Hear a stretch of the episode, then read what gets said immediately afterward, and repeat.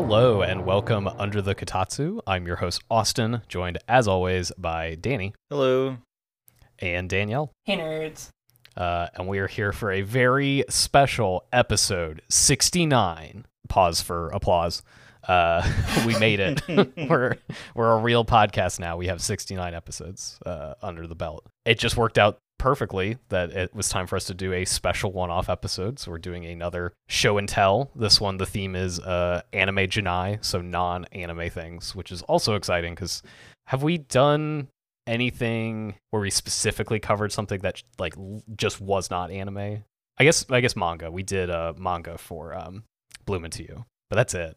No, I think one. most of the non-anime discussion is for the. Uh, what else have you been watching? That's true. We do we do talk about and Star Wars comes up uh, whenever I get the chance. So you know, uh, a backdoor Star Wars podcast. Cumulatively, there is another episode of Anime Janai. You just have to supercut all of the Mm, last 30 minutes of all these episodes together. true. Um, and then the the pattern will will reveal itself. Um, but yeah, so we each picked different non-anime things. I think at least mm, I feel like we've we probably like referenced at least one or two of these things on previous episodes before. So um, I don't know. Real fans might have been able to guess, but uh, or from my my lovely clues on co-hosts, uh, if you could uh, tell what uh, Inspector Gadget has to do with the the show I picked. But I feel like we did a good job of picking like three very different things. So I'm excited to talk about uh, all three of them. Uh, but before that, shall we go around? Uh, very fitting. Uh, the proverbial kat- uh, kotatsu because it is uh, is the winter now. It's cold. Well, actually, it's not technically winter, but it's basically winter. It's really cold. Speak for yourselves. Yeah, well, I don't live in the This is the desert. nice so part of the year. That's like, Are you getting any snow, uh, Austin? uh, we I we got some snow the other day, like overnight. I went to bed and it was raining, and I woke up and there was snow on the grass. Like it didn't stick to the roads or anything, but uh, it was like on cars and stuff. I was like, whoa, that's weird. Um, it's like the perfect kind of snow where you get to see it, but it doesn't actually like impede your ability your to like. Yeah. Yeah, exactly. Yeah, Uh, we're supposed to get some rain and snow here tomorrow, apparently. Uh, though I mean, it's been cold enough for it. It's just not been raining, so or you know, Mm. snowing. Precipitating.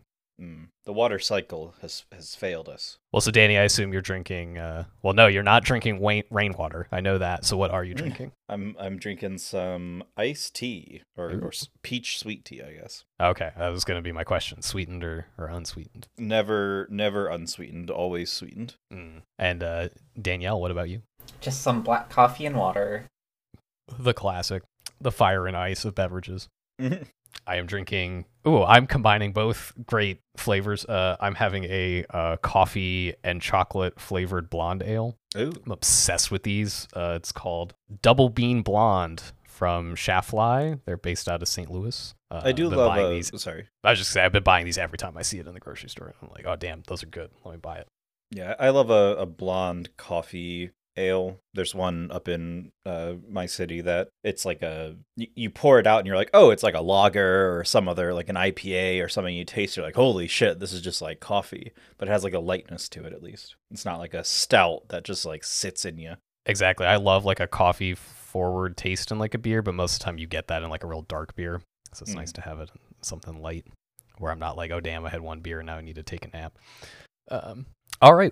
we should get into it. So um, I looked at uh, this is fitting, I think, for one of the things we, we watched slash played. Hmm? Uh, I took a. I wasn't sure what order I was doing these show and tells in in the past. I thought I was going in order of like our normal picks. It's like Danny, then me, then Danielle. Uh, but I did it two different orders on the last two show and tells. So what I did was I like looked at who went first the last two times and picked someone different this time and who was in the middle, like tried to change it up so we're not uh, doing the same orders that we've done before, which like I said is fitting for something else we did where maybe uh, not leaving members out of the group is important to getting a certain true ending or something. Hmm. Hmm, what could that be? Uh, but we're not starting with that one. we're starting with uh, Danny's pick. Do you want Oh to God. introduce uh, your pick, Danny?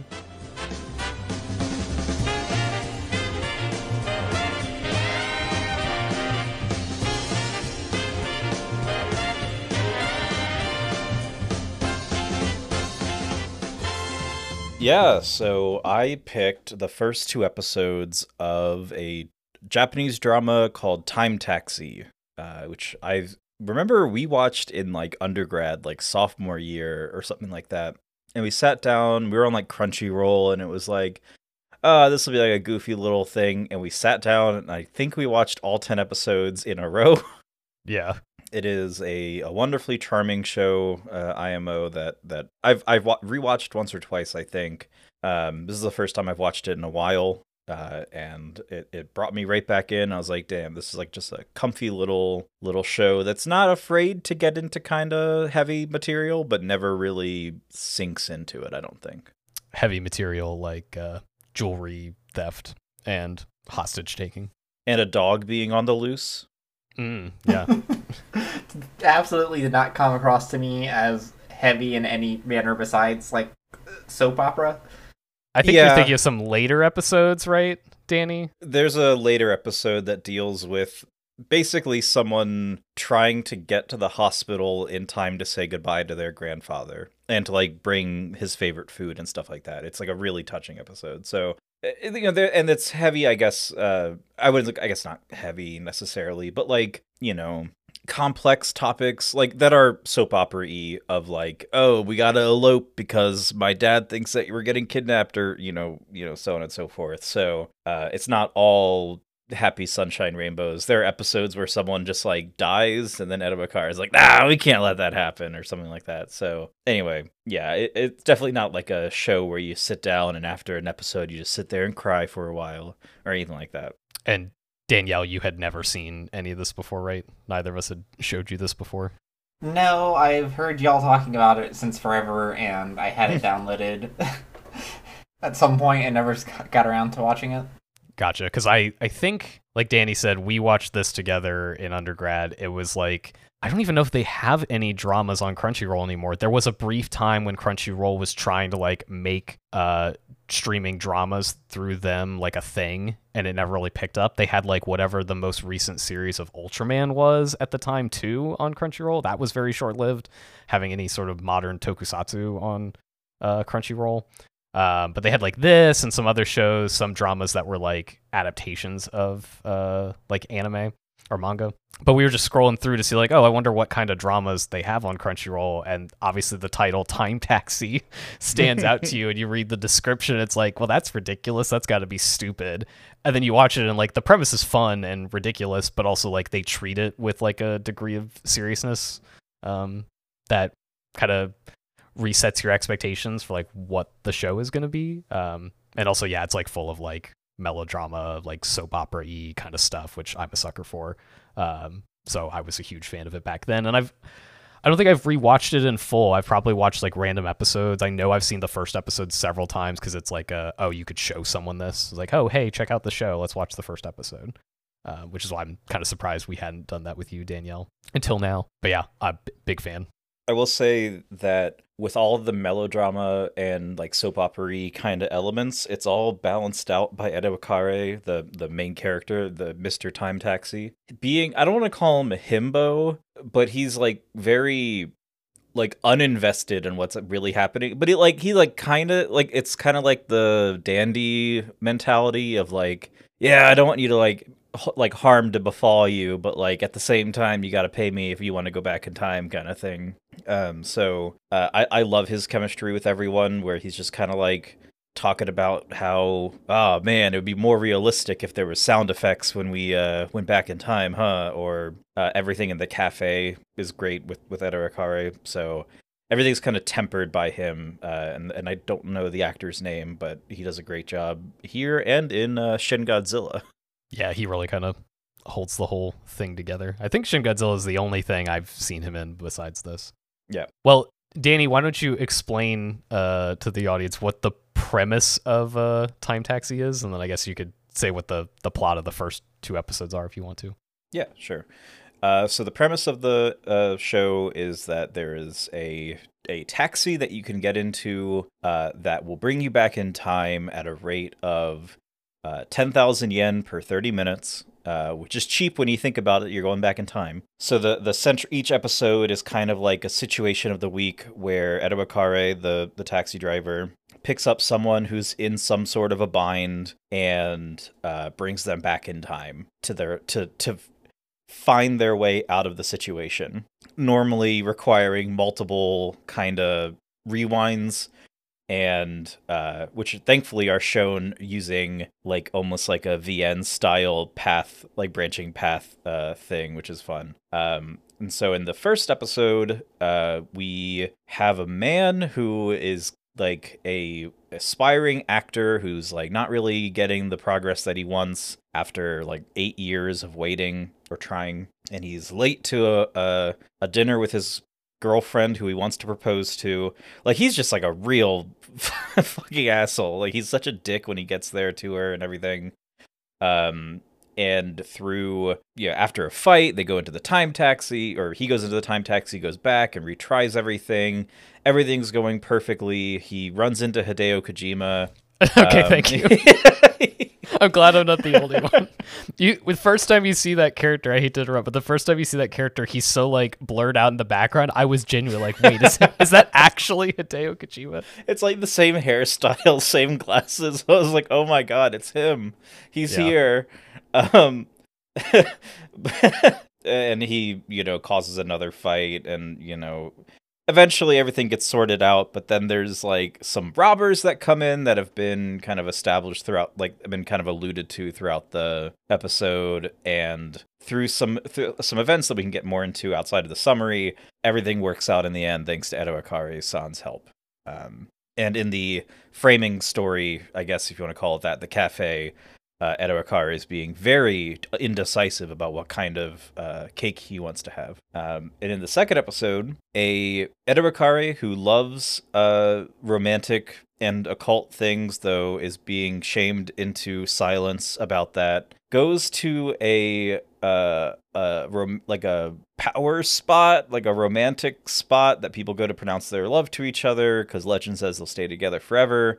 Uh, he accidentally allows he allows someone to accidentally stop two people from getting two like teenagers from eloping because there's all these like small town politics things with that um uh, which is basically an echo of something that has happened in this guy's life. His name is Hirano. After going back in time he resolves the situation but then it gets like he ends up grabbing a gun and I'm like, yeah, fucking blow him away, Manchester by the Sea, this bitch. um, uh, goes back, and uh, sends the two teenagers back in time to face the the girl's father, uh, so they can finally happily elope. Uh, also, there is a dog that's on the loose that thankfully uh, is is saved uh, in the course of the uh, the journey, and that's basically like the broad strokes of the first two episodes. Yeah, like you said, like it's got the like kind of visual novel like timeline pathing. Whenever like someone goes back in time and makes a different decision. So the idea with a lot of these episodes is like it's kind of like a puzzle to figure out of like how sometimes it's like how do I get the goal I want. Like in the first one, it's like how do I make my date go successfully? Like how do I make this date end with like me successfully proposing to my girlfriend and not like us blowing up at each other. Uh, but in the second one, it's like as much of a puzzle about like how to get the desired situation or resolution as it is like figuring out what the desired resolution is. Like he doesn't realize until he like um realizes what's going on. Like oh, like I made a mistake by like turning these two people in when they're just trying to like be in love with each other. And then later realizing like, oh, actually them running away isn't going to solve their problems. Like they need to confront like her father before they just run away. Like if that's what it comes to, that's what it comes to. But uh, so like the like branching paths are fun because sometimes it's like uh you know, it's like A or B decision and then it's like B choice B or whatever. it's Mhm. like, all right, let's do that again. Um and then there's like fun little things too. Like this is what like each episode kind of does differently, which is the fun of watching the full series. But like uh the first episode ends with like the boyfriend character decides to like sacrifice himself to save the girlfriend and everybody else. Like decides to let him be the hostage that the like thieves murder and it's like the girlfriend that finds like the ad about the time taxi in his pocket and then goes into the time taxi and then goes back in time to like stop all that from happening Yeah, this is like choice A, but it's like written backwards, so then like reverses. Yes. and then I think in episode two, when it switches to the uh, two teenagers going back in time, it's like choice alpha because you went from A to B to alpha because it's a different thing. Uh, yeah, it's very fun, and like there's a lot of like imagery um, that's kind of like fun to know. Like oh, the like the the taxi's symbol is like a branching path Mm. Edabakari drinks from like a water bottle that also has a branching path on it. Um, I think the cafe that they go to is called like Cafe Choice, just coincidentally. Which, by the way, I love all the cafe scenes. They're so fucking good. I love all the times they cut away to criminal detective. Hashtag ACACD. All cops are criminal detectives. um, it's it's very fun. Uh, the uh, manager of that of the cafe is like a famous uh, Japanese comedian, I believe. I believe he's also like the co-writer or or the main writer for this show, uh, which really comes through. So Yeah, we got to talk about Criminal Detective more because uh, the the show has like a cutaway gag throughout the entire series of this fictional drama about a detective who is simultaneously a criminal. uh, Yeah, so there'll be was- scenes of him. Oh yeah, you go ahead, Danielle. That was did a great think bit. Like I, I was not expecting like I thought that was only going to be like the bad TV show was only going to be like a bit in the first episode because the guy's an actor, but no, I guess it's a running gag and oh it's yeah, hilarious every time to see like some complete nonsense uh show set up and then the characters just can't fucking explain it for shit. they can't explain it, and they keep adding new characters to it, like passionate witness. There's like unfortunate rookie, I think, who gets like killed or something, and it's like, oh no, it was your first day on the job. Uh, there's just so many uh little gags that they have um that aren't really like, ca- I mean, th- like they're called out, like they're shown in detail, um, but it's not like pause for laughs. And there's like one-off lines where they're they're saying like, oh, what about this other drama? Planet of the Middle Aged. I'm like, ooh, that's that's. I'd watch the Planet of the Middle Aged, but but yeah, no, it's it's amazing that they run with it for as long as they do. My favorite part of the joke is like because like they'll cut to clips from it, and then it'll it'll mostly be like c- characters in the actual plot of the show watching it on like a TV, Mhm. and every now and then some character will will ask just like what is this show about? I don't get it. Is he a criminal or is he detective? And all the scenes of people trying to explain it. It's like no he's always been a criminal but he also is a detective and he solves crimes. Oh, Like, so he's like a criminal pretending to be a detective. it's like oh No, no, no, no. that's not it. And then there's like a fake trailer for the show and i think the the first episode uh, where the narrator is like sometimes he commits crimes but sometimes he busts criminals. It's like he's just he's just out there doing both. He's an agent of chaos And like his like suit is like half white, half black or something like that. He Mhm. has handcuffs on one arm. Right. It's, it's so dumb, but it's so like well like it, it's it's perfect peak comedy where he's like don't worry, I understand.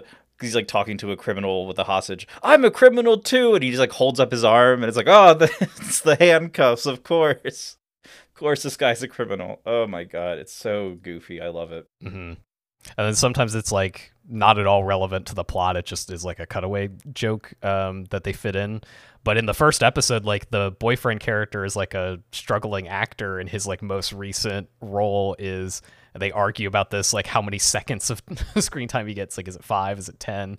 Um, uh, and you find out later that uh, the episode they're talking about is he was in an episode of Criminal Detective where he begs not to be killed, uh, and they show that um, like in the episode he's like wearing it's like a Miami Vice scene. He's like wearing like a, a Hawaiian shirt and he's like Mhm. chained to a door. He's like, "Please don't kill me," and then he gets killed. Which, of course, he uh, in his like ending monologue where he's like, "Oh, please, like you know, kill me and don't, but don't like you have to kill someone to show them that you mean business. I would rather you kill me than than kill my girlfriend or or whatever." He's like doing this whole monologue, and they they shoot him, and he, they're like.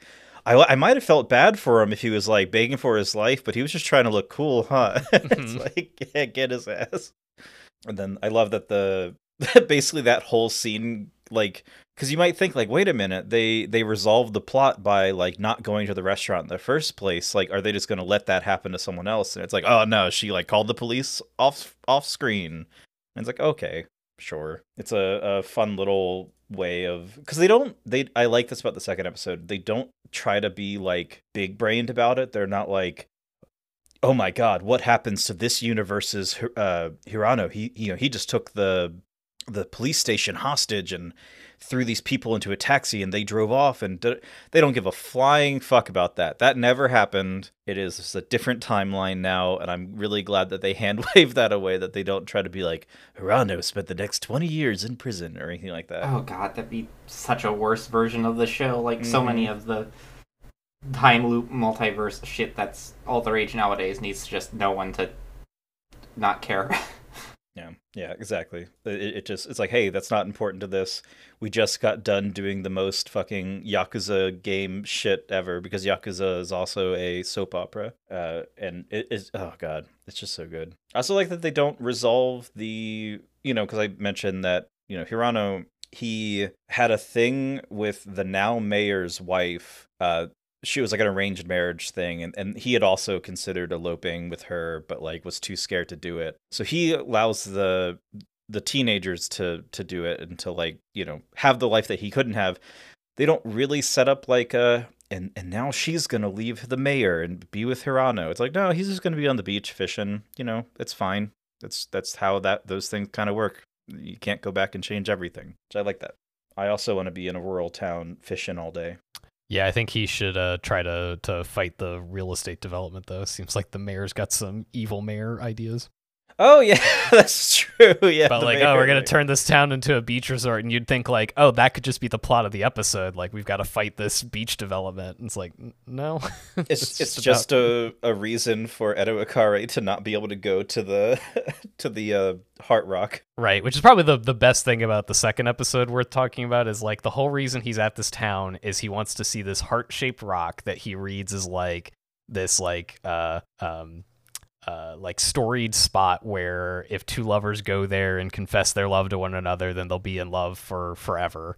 Um, and then he comes back to the uh, cafe that he's hanging out uh, at all the time and brings them back um, souvenirs from the Heart Rock. It's like Heart Rock shaped manju, and um, he uh, he's explaining it, and they're like, "Oh, don't you know? Like the real history is that it's like a cursed rock or something because like somebody like like ate it, like but no, bit pieces out of it, right? So, Until it... so the apparent so it's not heart rock, it's like hato rock. Uh-huh. Hato meaning teeth because right. there was a guy who loved his lover so much that he bit into rocks to like prove his determination. Mm-hmm. And like the passion transferred to these rocks or whatever. So it's still like a romantic thing, but it's more like an occult thing, which is why they're like, "So, do you do you like this occult stuff?" uh, Edawakari-san, and and it ends with all of them awkwardly putting the box back in Edawakari, just just standing there like a goose. Well, then the reveal that it's like the the heart manju, it's not like just shaped like a heart; it's shaped like a heart with like a bite taken mm-hmm. out of mm-hmm. it, um, which was fun. In, in general about the show, there's lots of little things that I like. I like that um when they go back in time and it's like mid like scene um they come in like when he goes to the restaurant they come in and it, everything's paused like time is paused and there's a cardboard cutout mm-hmm. of yourself where you like insert yourself back into the scene so that time can like i like little things like that and like a like a time travel story of like uh, ways to make the time travel feel inventive yeah and how i mean i'm not going to spoil it but like how they resolve the whole time taxi business at the very end is very funny mm-hmm. uh, I, I really like it but um uh oh and speaking of the time travel stuff i did the math. Uh, if you want to travel back a year it would cost about a million and a quarter dollars. Um but i do like the i i, I like that Edo Edawakari does and does not get involved with the passengers. Like he he'll like say some shit mostly because he just like is like a little scamp and he's just like oh ho ho. But he's like talking in the first one about because hideo kojima's like oh you're the one with like the unsuccessful actor and actor actor boyfriend. And you know the boyfriend gets offended and leaves and Edawakari is like well you know think of it like this way. You you know your friend invites you to go to a mixer to to even out the the men and women uh, numbers, uh, do you say yes or do you say no and seem like you're really selfish? Oh, of course I'd say yes. I'm like, yeah, okay, fair enough. And it's like, okay, and now like you don't have anything to talk about, so they uh ask you, you know, about your boy or they ask you about boyfriend or or whatever. Uh what do you do? Do you gush about how how amazing they are and bring down the mood, or do you like ridicule them at a socially acceptable level? And I'm like, no, I want to be the guy gushing about how much my partner's cool. God, Sam. and they were like, oh, I would, yeah, I would shit talk him just like a little bit. I'm like, no, you fool! My- don't don't my wife this. like, come on. Or or at the very least, there's definitely a third option where it's like, well, don't be like gushing about your significant other, but also like don't like be an asshole. like yeah. you know. Um, Oh, they they're really trying to be an actor, and they kind of do that in the show where Kojima's like, oh, but after she said that, she said that you're really trying, or that you're a really nice guy, or, or you know, something like that. Um, but yeah, no, there's there are other options than A or B, but I, I guess not in this world. yeah, it is really funny how much he looks like Hideo Kojima until you see him like close up. Because I, I have a screenshot of my notes of like him fuzzy in the background. Like that's just Hideo Kojima to me. So about the jacket too. I feel like I've seen Kojima in that uh like colored jacket Mm, before, which just mhm. really threw me for a loop. I also like that the time travel, like ha- it, like you might like we didn't say it, you might assume uh, correctly uh, that like because it's you know a time traveling taxi, you just get in the taxi and he like drives around for a bit and then and then you're back in time and like uh, it's a routinely uh like mentioned gag of like they'll like get to their destination in the past and the passenger will be like but it didn't feel like we traveled through time at all. Uh, and he's like oh yeah no uh, no time slip sensation right? It's like a very smooth ride. And he's like well maybe we should add some sound effects or something like that um, which I I, I want to say in later episodes he does. He like hooks Yep. up some sort of weird sound system to make Th- sound this- effects. this show is great about uh escalating from they'll establish something in episode one and by the end of the show like yeah there's like he requires them to wear like goggles and like puts on a little sound machine and all this other shit and it's like i think eventually people are like are you just are you just like fucking with us and he's like I, i'm doing my best guys come on Oh, I have in my notes is a good way to sum up the show for me. um, that he he's kind of like, uh, uh, what if Sherlock Holmes solved other people's relationship problems, and also he was a taxi driver, um, because that's kind of what every episode is. Um, uh, which is like the appeal. It's like kind of like a like I said, there's like a slight mystery aspect to it of like, oh, how is this going to get resolved? Like, what's the optimal way to like, you know, if if you have time travel to access, like, how do you use that to like resolve your personal dramas? And you can always tell when it's about to be resolved because the music is very good just generally Mhm. but also in how they use it like the main theme will kick on when they're doing like the the optimal route kind of thing and you're like yeah let's fucking go the the Yeah, henshin the- sequence equivalent Yes, exactly. uh, t- uh, uh, robot inspector time taxi. yeah, the music's great, uh, especially the main theme, which is like this great, like upbeat big band jazzy theme. Uh, I have the soundtrack, of course. Uh, if anybody uh, wants it, they can hit me up because it was very hard to find on the internet for a while. Uh, I don't know if one can find it, but I, I eventually found it. It was like, okay, this We're is gonna finally my get holy grail. for the podcast, and it's hey, can you give me the link to the time taxi? yeah, please seed. Um, but yeah, uh, big fan of the the soundtrack. Um, would definitely recommend seeking out the soundtrack because you, get the uh, they never play it in its entirety. They'll play bits of it, but you get the the the full version of the main theme on the soundtrack, which is very good. Um, there's lots of like cool solos and stuff on it. But yeah, uh, very fun show. Uh, I uh, I'll ask y'all in a second. I was definitely uh, taken by the desire to um, uh, keep rewatching it past these two episodes that we watched uh, for this podcast episode. But uh, what did y'all think? I guess Danielle, you haven't seen it before. Did you want to uh, keep going after the the two? Yeah, I think I will. I'm not gonna like, you know, go out and uh, watch it all at once, but episode here or there, I am interested in finishing it.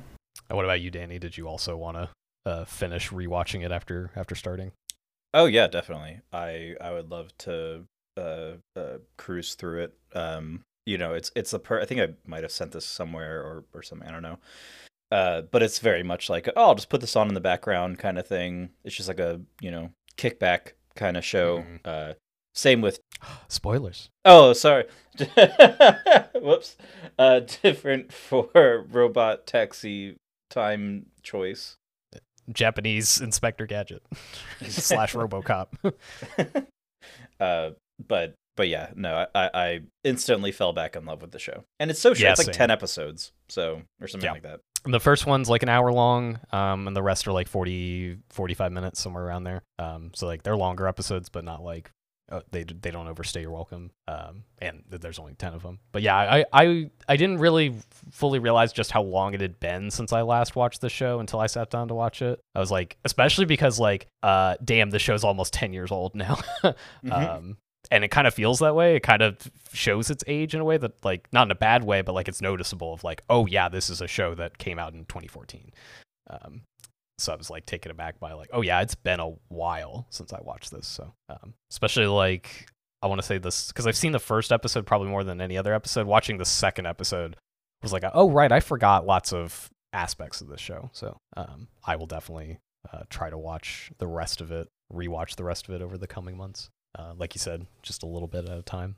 All right. Uh, well, that was our uh, our drama uh, that we watched. Uh, again, Anime Ja Nai. Uh, next up, uh, we've got uh, Danielle's pick. Do you want to introduce what you had us uh, play for this podcast episode?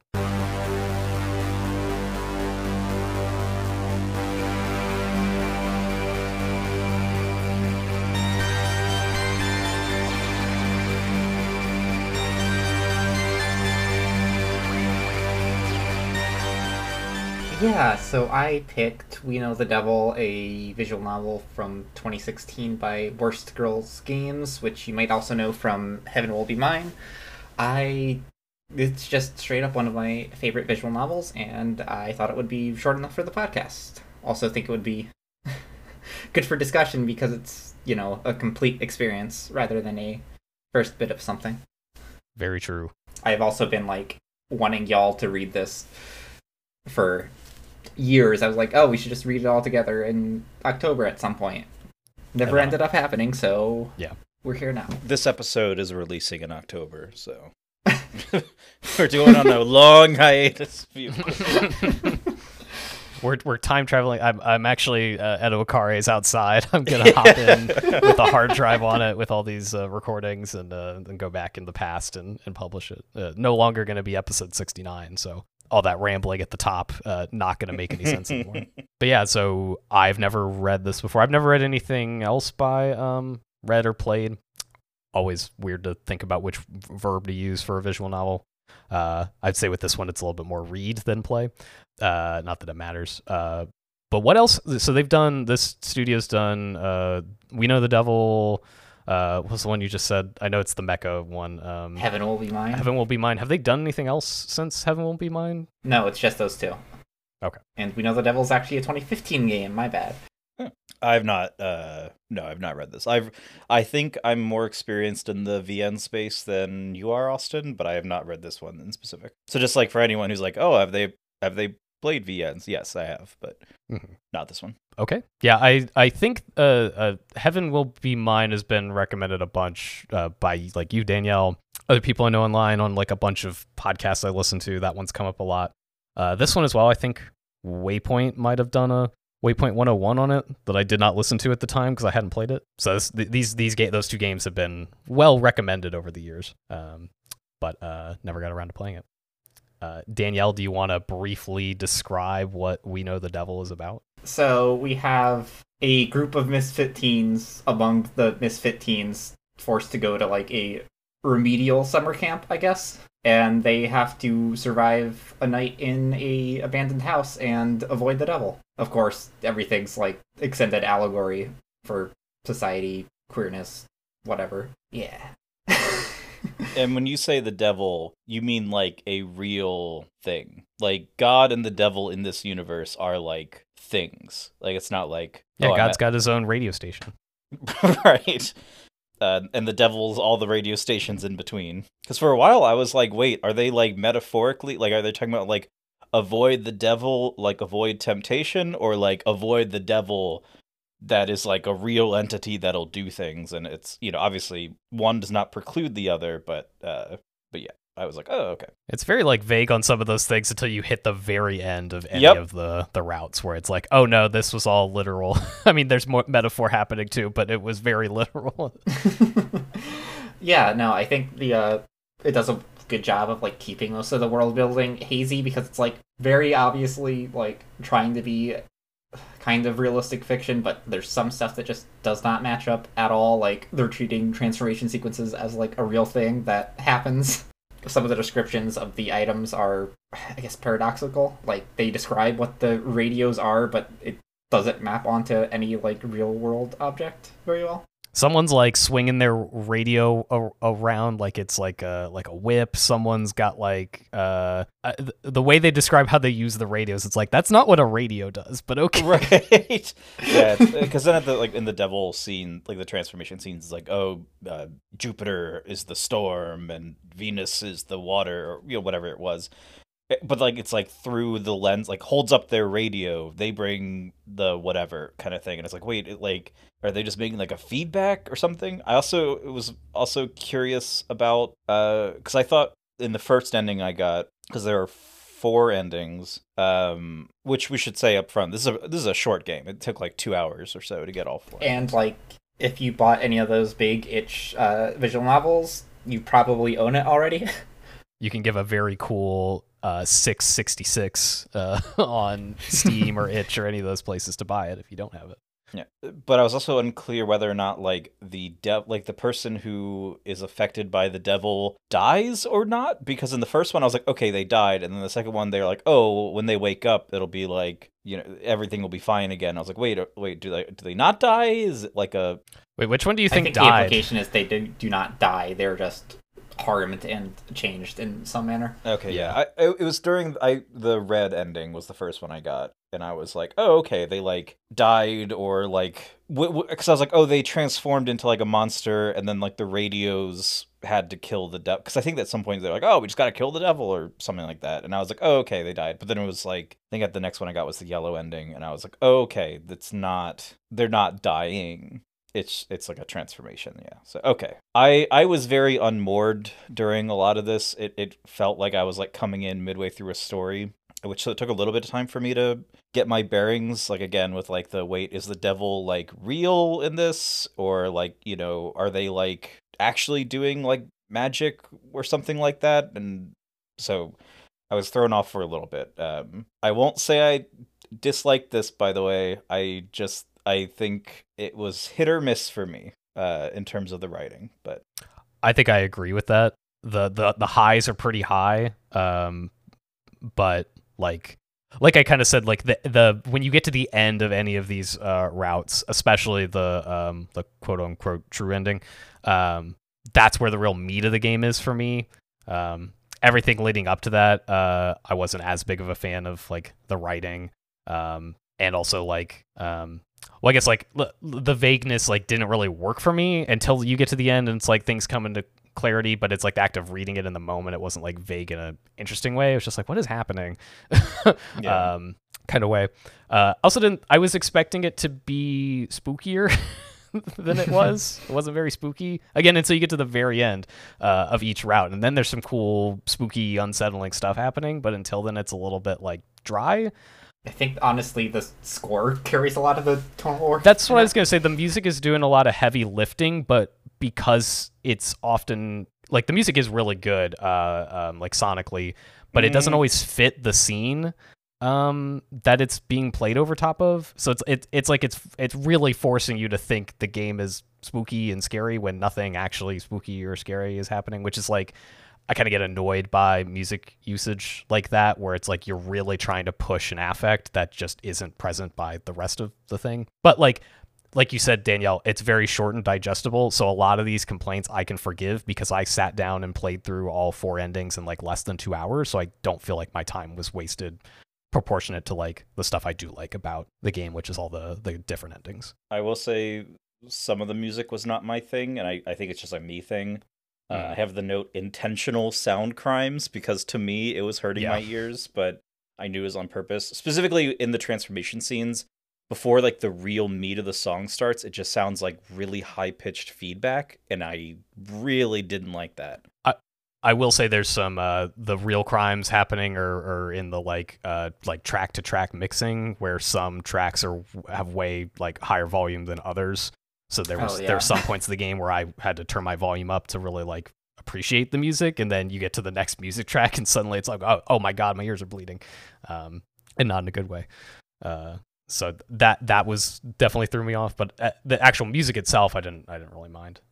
Yeah, and uh, circling back to the writing, I think I liked any time it was like narration or like a Mhm. third person perspective, like which is why like the transform or the devil scenes all worked for me. Like and the, like the meat was there, like you said, like oh you know Jupiter's like the, you know they said going to heaven was on merit, but now it's just in our heart, and God knows my heart's not in. it. It's like ooh that's like a really good writing, but then and I this is an exaggeration, putting it out there right now. I don't mean this wholeheartedly but there were some lines where I kept thinking of John Green. Specifically, I screenshotted an example of Neptune saying, I can't believe you're not even tipsy. Your father is incredible. Is he Vin Diesel? Is he Arnold Schwarzenegger? Is he Ernest Hemingway? Are you the love child of Vin Diesel and Ernest Hemingway? It's like, okay, mm, it was a little much for me. Um, but then within a scene, I was like, oh, I'm back into it but it was just every so often when they had like a dialogue, I was like, "Ooh, this isn't this isn't how people talk." like, I mean, it's how like teenagers talk, but like how teenagers written by someone who's not a teenager. I don't know. And there were points where I was like, "Oh, they have a lot of really good chemistry." Like Jupiter and Neptune in the closet, I was like, "Wow, this whips."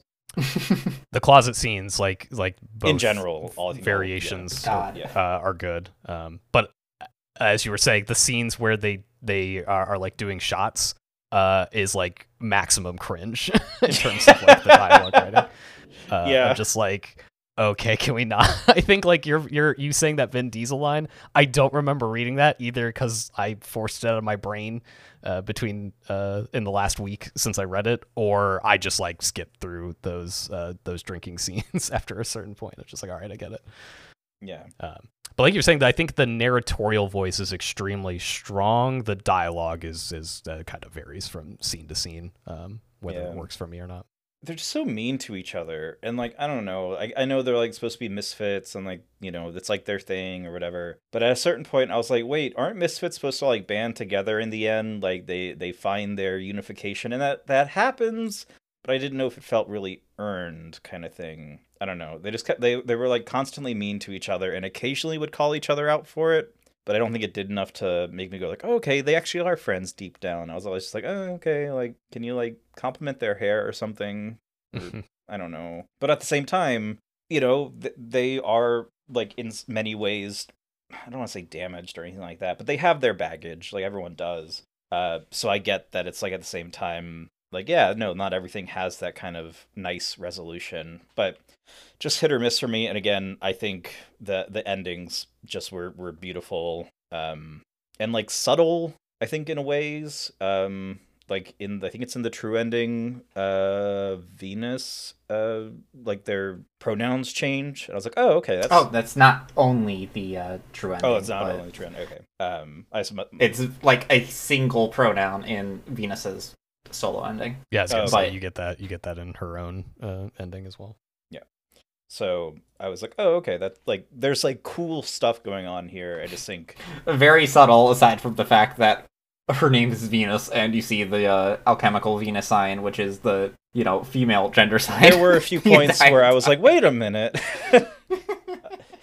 yeah, but um, I also didn't know what was going on with the the Thumbling bonfire captain. He's just kind of there, and like the South group. I was like, what are you guys doing here? it's playing with horror tropes very lightly. I feel. Yeah, I don't know. I just didn't like. May- Maybe Oh. in a bigger uh, story where there's like a little more background, I'd, I'd be more into it. Um, this cause kind of felt like a little too much at, all at once. Yeah, having a, a thumbling from Spy Kids, uh, like in the first thirty minutes, not even that, first like ten minutes of your game was definitely like a, uh, t- took me out of it for a bit, kind of moment of like, what are we doing here? I get the whole like, um, you know, have your non-main character character designs be like less detailed or evocative so that the main characters stand out more but like did he really need to be like a, a character from thumb wars um I think the only thing that I wish this had more of would are or like something that I'm like, mm, I I know this is more of a thing, uh, or I don't know, but uh, are insert shots. I wish that there was more mm. shots of like hands doing something or of like the characters emoting in different ways. Because I felt like there were certain points where I like got lost in the scene because I was like, wait, who's doing what and what does that actually look like? Like with the radios where it's like wait are these walkie talkies are they like what are these things? And it's not really shown enough for me to be like okay i understand where everyone's at in the scene and what's going i just needed something to zoom out or zoom in but it kind of stayed locked for most part yeah uh so there's only four CGs in the entire thing, one for each ending, more or less. mm-hmm. I like those. Those were evocative. Yeah, those are really good. Yeah.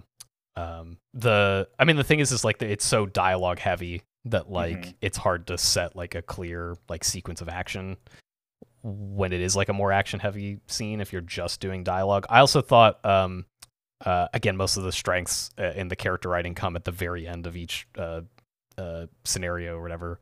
Um, but I felt a lot of the time that the character voices didn't feel uh, distinct, so I would confuse what was being said by what character. Um, just trying to read through it at a quick pace because like it didn't like one character would start would would talk and then another character would talk and it would take me a second to realize like oh it's a different character talking because like the character voice didn't change at all but the you you know you obviously it says like which character is speaking. So um that's that's mostly on me for trying to read too fast i guess but like also just like didn't really feel like the three characters like they all have a very similar manner of speaking so it didn't stand out as much when um you know it would, it would go from one character talking to another and again not having a not a narration to break those apart too didn't help but i hate to like rag on the game because like i said for all my complaints like it is a game that respects your time like you know one playing through like a full route of the game takes probably less than an hour um, and then when you play the subsequent routes, you could just skip through scenes because most of them are going to be repeated.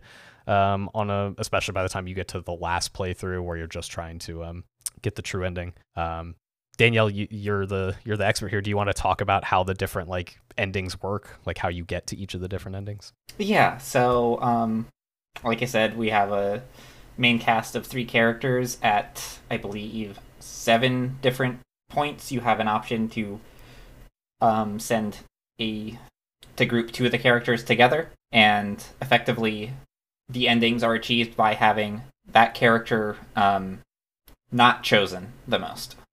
So, like, if you ignore um, Venus four times, you'll get the Venus ending, kind of thing. I'm wondering how that structure came across to y'all people who read VNs a lot less than I do. I I after the first one I was like, oh okay, that's probably what it was because I I think just like unintentionally I had favored uh Venus Neptune scenes. Um, I also noticed that, and this is a pet peeve of mine for VN. So any VN devs out there, listen, don't do this, or maybe do, but I'm just going to be grumpy about it. Is that there is one of the choices that changes after you've gotten the other three endings um, it adds an option to have all three people go rather than just two, any two of them. And I was like, hey, stop hiding true endings behind other playthroughs. I guess in this case it's fine because it's like no, like an hour. No, no, no, no. I, I, I cannot agree with that. Like no. you, I don't think the true ending would um, hit the same if you didn't have the other endings.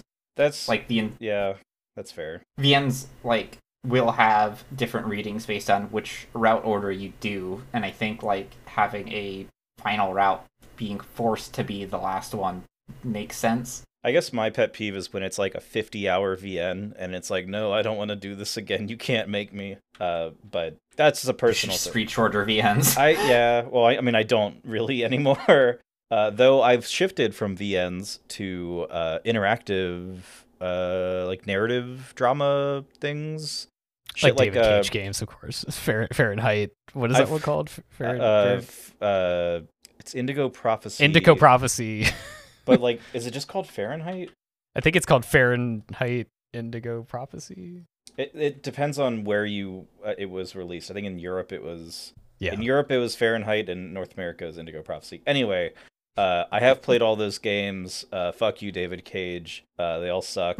um, there's some good parts, but you that doesn't mean anything. Anyway, No, like uh, before dawn breaks or the dark picture anthologies. Dawn. What's what it's until dawn. Until dawn.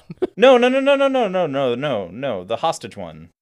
Oh, the one me and you play. Well, I mean, we played a lot of these. Um, uh, what what what is that one called? Uh, sh- before. I don't think it's called before. No, it's it's not that. Um, or like as as dusk falls. That's what's. Oh, okay. Yeah, I totally forgot about that game. a game that I really liked, uh, but I didn't like it until like a quarter of the way through. Anyway, back to other not anime. um, uh, but yeah, no, I I I think in this case, yeah, I think the true ending actually is. I I do like that, but at the time I was like, wait a minute, I don't like it when VNs do that. But I, I was thinking of longer VNs. Mm, Yeah, I'm still on the. I think it's important to structure of to give the VN at least a bit of structure like that. Hmm. Again, I think the game being short m- m- makes all of that more uh, reasonable uh, in this case. But I'm not a big fan of visual novels for that very reason of like I don't want to read through the same thing four times. Um, I get that you can skip, but you still have to take the time to skip. It doesn't like I wish it would just be like let me let me just press a button to skip to the next like time break because like each each scene in the game is like an hour, right? It's like it's like oh 6 p.m., 7 p.m., 8 p.m. Those are the scenes. Um, I wish it would just let me make a decision and then skip to the next scene instead of having to wait for the dialogue to skip. Um, part of that also just feels like I don't know, like I wish the dialogue wasn't or the you know the text wasn't so disposable. Uh, like I wish each um, uh, scenario was different enough that you wouldn't need to feel uh, like you have to skip scenes to just get to the ending. But that's what it was. It was like, all right, I played through the game once. I think actually what I did, um, and it's probably my second playthrough where I realized what the mechanic was to like get the different endings. But I think what I did on my second playthrough was just intentionally pick the decision I didn't make on the first playthrough. Because most scenes, Mhm. it's just there's two decisions. Mhm. Um, and so I would skip through all the dialogue I read, make the decision I didn't make, read through that dialogue, and then on the next scene do the same thing, skip half the scene, make the decision differently, and then uh, read through the rest of that. Uh, and then by the third and fourth time I played through to get the third and fourth ending, it's just like, all right, skip, skip, skip, skip, skip, make the decision, skip, skip, skip, skip, skip, um, which is not a very compelling way to play or read through a thing, in my opinion. But again, it's it's whatever. Like That is it's short, so kind of the structure for a VN like this. And I also have to say this: um, the structure is not exactly the most standard as far as VNs go, because a lot of them you'll have like a short intro, common route, and then you'll like the choices you make in that will branch out to wildly different routes that are the main um, chunk of the story for each of the the characters usually. Yeah, and I, I will say I appreciate that when you skip through, it will stop once you hit new dialogue, so you can't accidentally skip through unseen stuff, which most I think most of the time it's at least an option Yeah, in, that's- in the games. But the other thing that I appreciate is that because the ending of each route is like it kind of comes up on you quick once you once you get into that final ending. And it's so strong that that's what compelled i mean other than wanting to knowing that it was a short thing and like wanting to see all the endings like if i had just like played through this myself i'd be like okay i want to get to those like big moments again. Um so it was like a it was nice to be able to get there uh though yeah i was like eh, having to do it over and over again i guess you could save between each but uh before each choice but whatever um there Oh, was yeah, a this point- game having a save functionality was extremely funny to me because I it. It's too short of a game to need it. yeah Oh, um, something funny about the UI that I want to mention is um, so like your log for stuff you click through or want to go back to is a Bible. And once you reach the devil scenes, that doesn't work anymore, which is a bit of like an um kind of an accessibility pain, but I think it's kind of neat. I was curious, but I thought it was glitched because I was I missed a line. I was like, "Oh, let me go back to check that," and it kept going forward. I was like, "Wait, no." Uh, okay, that make that's actually cool. I will say it was interesting to look in the log because there were points where there was no one marked as speaking, but like so I thought it was like a narrator's voice, but when you look in the log, it was attributed to a person. I was like, "Oh, okay, this is like someone's thoughts." Then I guess that's interesting. There was a We'll point. notice all the narration uh, uses uh, "we" as the pronoun. Mm, hmm I was. You can't see it, but I'm raising my eyebrows. Mm. I was kind of at one point. I was like, this this could be like a choose your own adventure book. Um, that was because of the lack of insert shots. Where I was like, oh, this could just be like, like a choose your. Mostly because I love those books. I was like, man, I wish I wish every book was a choose your own adventure book.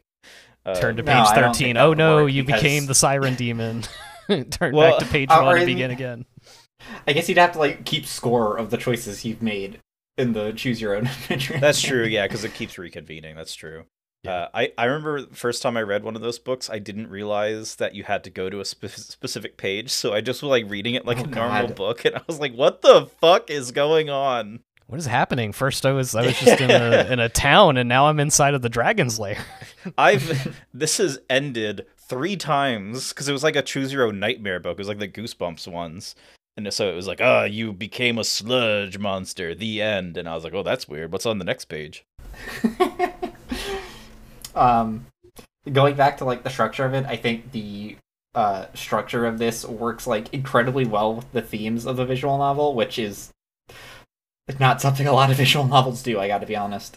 Oh yeah, if there was no reason for um uh like the going back through and making different decisions like paying off in the the true ending of the game, um it would have been like a why like I did not think this, uh, but a lot of times when I when I uh, try to play uh, any sort of visual novel sort of thing, I do think like, why is this not just a book, or why is this not just something else? Because I do just like a lot of the friction with like a visual novel gets to me. It's like a personal thing. Um, I did not think, oh, this should just be a book instead, because this would not work. Um, but I did often think, you know, I would rather be reading a book right now than reading a video game. I, what do you mean by the friction of it Um, well, all the things I talked about, right? Like, uh, like lack of narration was like a real big problem for me. I don't like having to go back to the beginning of a story and skip through parts of it to get to new parts of the story. Like, I would just rather read a book where there's a start and a stop. Uh, I guess excluding something like House of Leaves or whatever, but um, uh, or a choose your own adventure book. Um, but I don't I don't really like the like what gamey aspects there are of a visual novel. Like, don't appeal to me like the branching paths and stuff like that um, isn't like a huge uh, boon for me. But this game again, like the the length being short meant like none of that really mattered. Um, I was able to get over that. there are plenty of visual novels that are usually called kinetic novels in english speaking spaces that are just straight up no choices or anything it's just Oh yeah, but like I have I have those on my shelf. They're called books. like I just you know it's not like But a, are there anime girls in Stephen King? I don't think no so. but there's like visuals and music attached to it rather than just being Oh yeah, no, I'm not. I'm, I'm not poo-pooing any of that. This is all like a personal thing of like I would just simply rather spend my time reading a book than like most visual novels that get recommended to me. And the ones that do appeal are the ones that are like short or have something specific about them, like this one. Or like I said, I've heard really good things about um, Heaven Will Be Mine. Um, so I'll, I'll eventually read that. I prefer I prefer this structure of VN over the ones that have like full on like tactical games uh, attached into them. I'm like, no, get the tactical game out of here. I just want to I want to read my eroge. God damn it. That's also the other thing is like most of the v- VNs I have completed uh, are like uh, like BL, you know. So it's like um, like if, if there's a if there's a reason to read a VN, like that's it um, for me. But no, like I guess the point I'm trying to make is like despite all of my reservations about uh, VNs, uh, I enjoyed this a lot. yeah yeah sorry i just have to be the vn defender on the podcast. Oh yeah, I'll, I'll be the book defender. I'm I'm gonna be out here in the library ready to battle.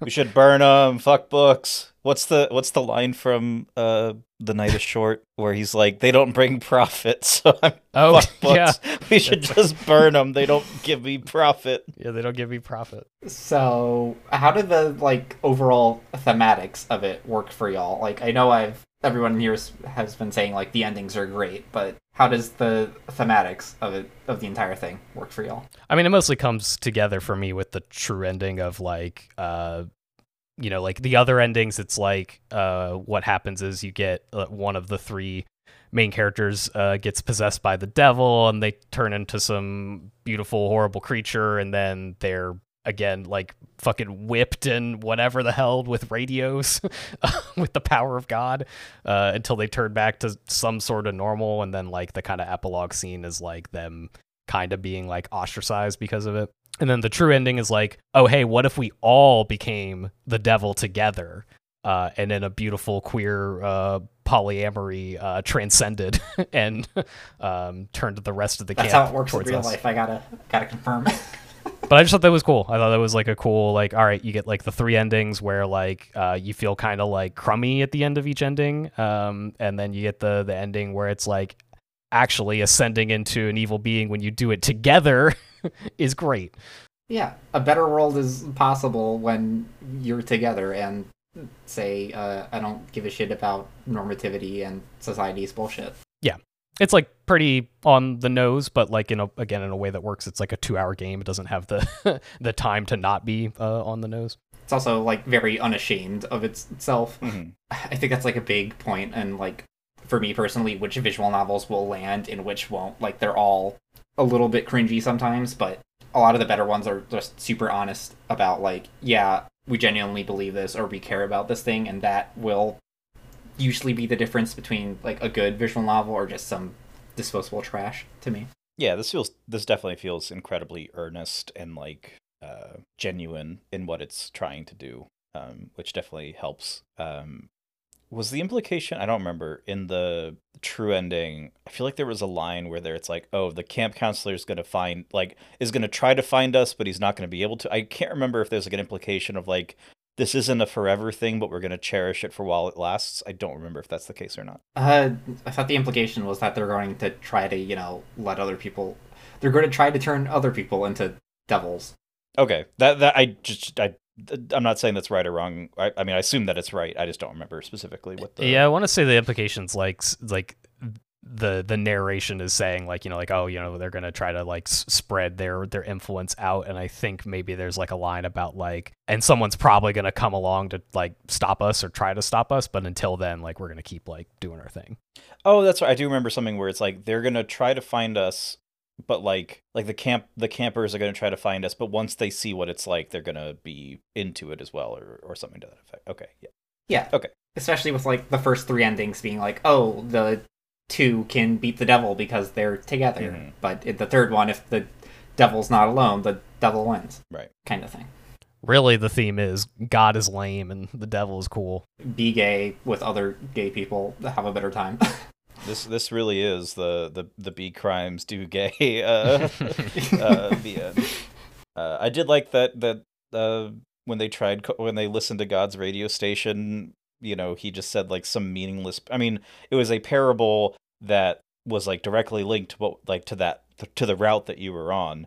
Uh, but it was like effect- effectively useless kind of thing. And I do like that. At, like the true ending is them being like, "What if there's another way?" Because there's multiple points where I was like, "No, actually, there's another way." Like, um, uh, Venus is saying like, "I'd rather be like stepped on by others than be than be mean to them or or something like that." Uh, and I was like, "No, like, there's another way. Like you like it's not a binary in that like what?" Uh, so them like realizing it, like them at the end being like, "Actually, yeah, we can just do our own thing." I was like, "Yeah, that's you did it."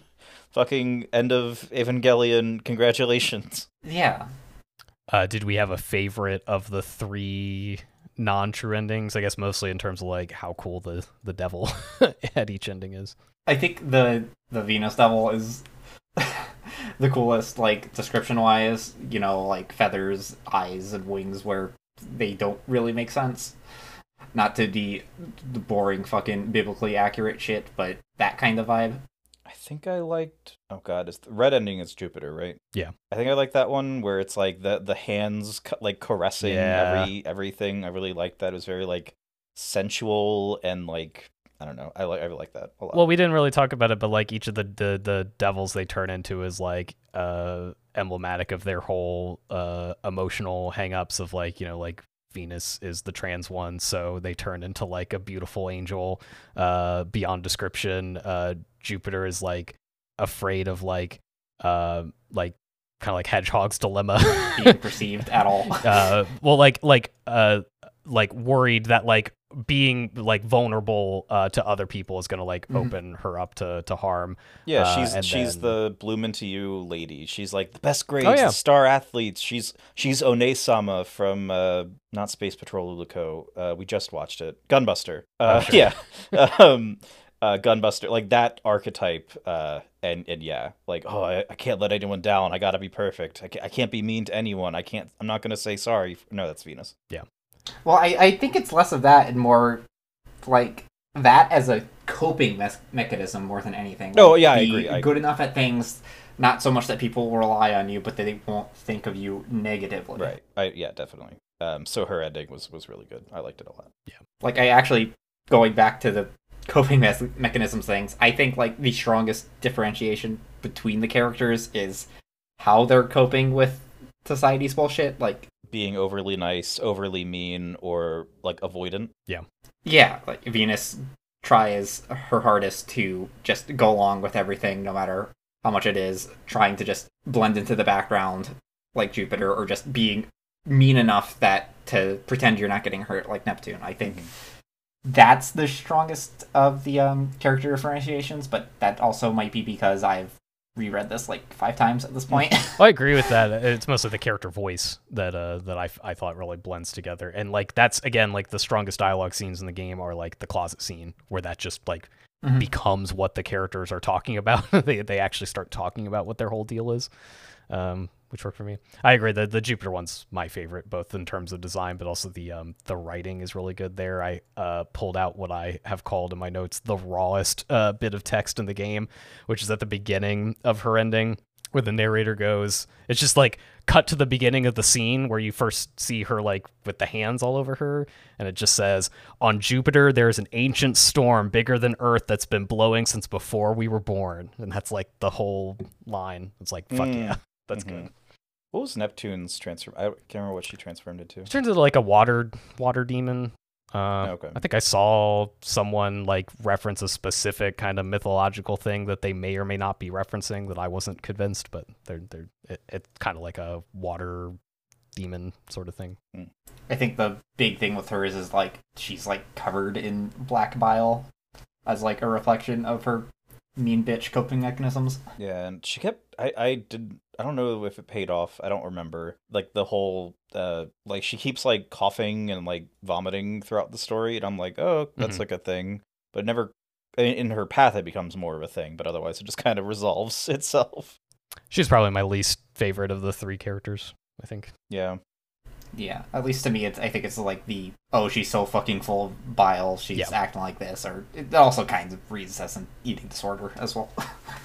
Yeah, I think I saw s- s- uh, was reading someone uh, talk about that kind of read on the character, which like a lot of things in the game is like kind of like underexplored on purpose, where like you could totally read it that way, but it's not like um it doesn't come up too Do much. know the nationality of the people who made this? I'm just curious about something. Like, are they You're asking the person, I wouldn't know. or? I I don't know, but also I re- that's remembered a fact what for you, Danny, is uh, writer on this rope for Neon White. Oh, okay. that that reads because the dialogue in neon white is also often very cringe but in a fun way like in an endearing way ah it's such a good game anyway uh the reason i asked is when they're wait when they're in the cabin they're like what should we do oh man we need a fourth person to play Euchre. And i was like ain't no one in this world Oh. knows what Euchre is except the midwestern midwesterners and canadians. Uh, looking it up online apparently australia great britain and new zealand as well. But i was like there's some midwestern shit going on here. I mean, there's like even the lines like, "Oh, the Midwest is great. All you have to do is not say it out loud when they're about to make out." oh that's right yeah oh yeah because I, I i was like aha i called it but i didn't know if the if the authors were midwesterners or not because i was like no one out like no one from virginia is gonna be like ah the euchre game I also feel like the summer camp kind of shit it's pulling is a very distinctly American kind of summer yeah camp. very conversion campy kind of energy i mean you know obvious like on purpose Like I described, it was like a remedial summer camp. It very much seemed like it wasn't like their parents said they had to do this. It was like some larger force saying they had to go here because they were the misfits. Yeah, they do explain that it's like specifically a camp for like reject kids. Um, Yeah. So which would have been interesting to learn more about that. Apparently, according to Wikipedia, there's a demo that is also a prologue to this. Uh, I did not play that, but Oh fuck. I'm good. I definitely Yeah. didn't leave this game feeling like I needed uh, more backstory or world building or anything. I thought it um, was like just the right size uh, Yeah. for me. I was definitely worried too because I was like, like oh, I'm gonna like get to the first ending and be like, I mean, I have to do that three more times. But I was um, very pleasantly surprised by how brief the game was. Uh, like I said, it took me like just shy of two hours to do all three uh, or all four endings, including. I don't know about y'all, but I did just like I kind of figured how you needed to go about to get to the true ending, but I did just look up like a list of like, all right, tell me which decisions to make to get to the uh, true ending, so I can just get there. Oh, don't have yeah, to think about it. Mhm. Which is another thing that like kind of takes me out of a game. Like if it if if it's not something I feel is worth doing on my own and have to just look up, that's kind of like a knock for me. But again, like all of my complaints to this game kind of don't mean anything because it's like two hours long. like you can't can't complain that much. um, and the ending's good. And also like uh, I don't know if we uh, or if I said it because I think it is true, but the art uh, is extremely good at the end. I don't know if I have much to say about the art up until the endings, other than again the guy that looks like he's uh, one of the thumblings from Spy Kids is off-putting. yeah, I uh, I fucking own several art prints from the artist on this game. Yeah, okay. Also, should have seemed familiar from y'all because I just wholesale stole a Heaven Will Be Mine character for that Mm. tabletop Oh, game we had a few years ago. Oh yeah, and that's definitely the same character uh, or like artist, right? Yeah. Yeah. Matt Schwartz, I believe. I also totally appreciate all of the backgrounds just being uh, like uh, Photoshop edited, like real photos. Um, mhm. you know, cut Yeah, cut those corners where you can. um, ADV game classic. Oh yeah, yeah. No, love uh, love easy but effective uh, production decisions because they work. Um, and then occasionally you do get the the backgrounds that are not that uh, like around the endings. All right, yeah, it was a cool game. I'm glad I'm glad I played it. Glad it was short. Still not spooky enough. Wish it was spookier. Is uh Heaven Will Be Mine of a similar mood, or is it kind of its own thing? Would you say? Um, it's definitely got some similar thematics, but very much like playing into like that into a lot of like mech and specifically Gundam uh, stuff because one of the characters is a Char, of course. Of course.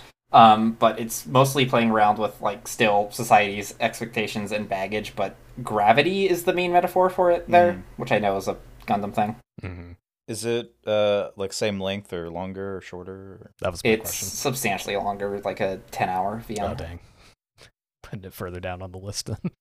kind of thing. Maybe I'd play like an hour per time period, you know, to get through it, kind of thing. But yeah. Anyway. I think much like this one, there's very clear like delineations between scenes, so it's it's pretty decent at like the pick up and read a bit kind of Sure. thing.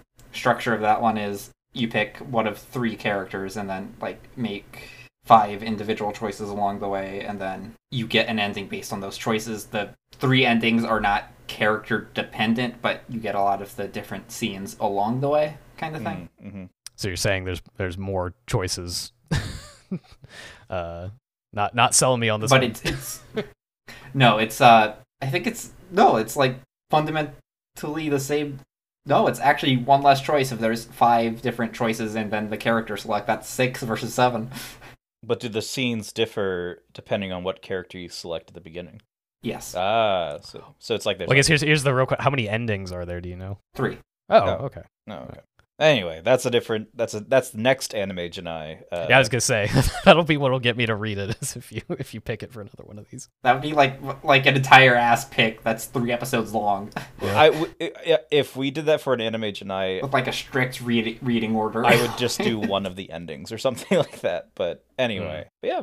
Uh, I I think my, my overall thoughts on uh, We Know the Devil is definitely not a waste of time. Had some really good stuff in there, some really raw energy. Uh, just some hit or miss writing, and that's that's fine. That happens. That's not a bad thing. You know, just would y'all recommend it to the listeners Yeah, I would say if if any of the things we talked about piqued your interest, then like yeah, why not? It's like short. But also if like nothing we said piques your interest, then yeah, like don't don't bother. Like whatever.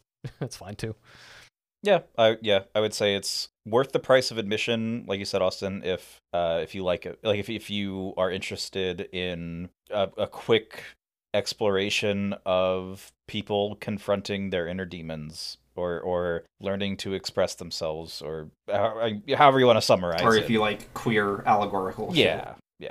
i know there's lots of y'all out there So definitely give it a give it a uh, read if you uh, are interested in that. But yeah, Finally picked something that Danny actually likes. yeah, yeah, yeah. uh, You're this telling me is, uh, Danny didn't like Kanan? We all know. That's actually my favorite thing. That like when we do our uh, next year. yeah, that's in number review, one with a bullet. Which oh my god, that our next year in review will be Yeah, like in this- two months. Like two months. Yeah. Wow. Okay. yeah. Anyway, but yeah, no, Kanan is uh, top of the list, S tier. Mm-hmm. Mm-hmm. God, I don't even know how to. Like, if we we're ranking only the stuff we watched this year, I think I'll be fine. But like every single oh, thing Oh, no. we've watched You- is gonna feel like a, It's all or a nothing. nightmare. Yeah, start ranking them now, and you'll be able to figure Oh it my out. God. But, but yeah, you want to move on to or oh god damn it! You got you got to bleep it again. I, I I'm making notes in my phone about when I need to bleep it. Do we want to talk about Inspector Gadget? All right. Well, it's time for my pick, which means it's time to fight for justice, which uh, they say at the beginning of every episode, because I made y'all watch the first two episodes of.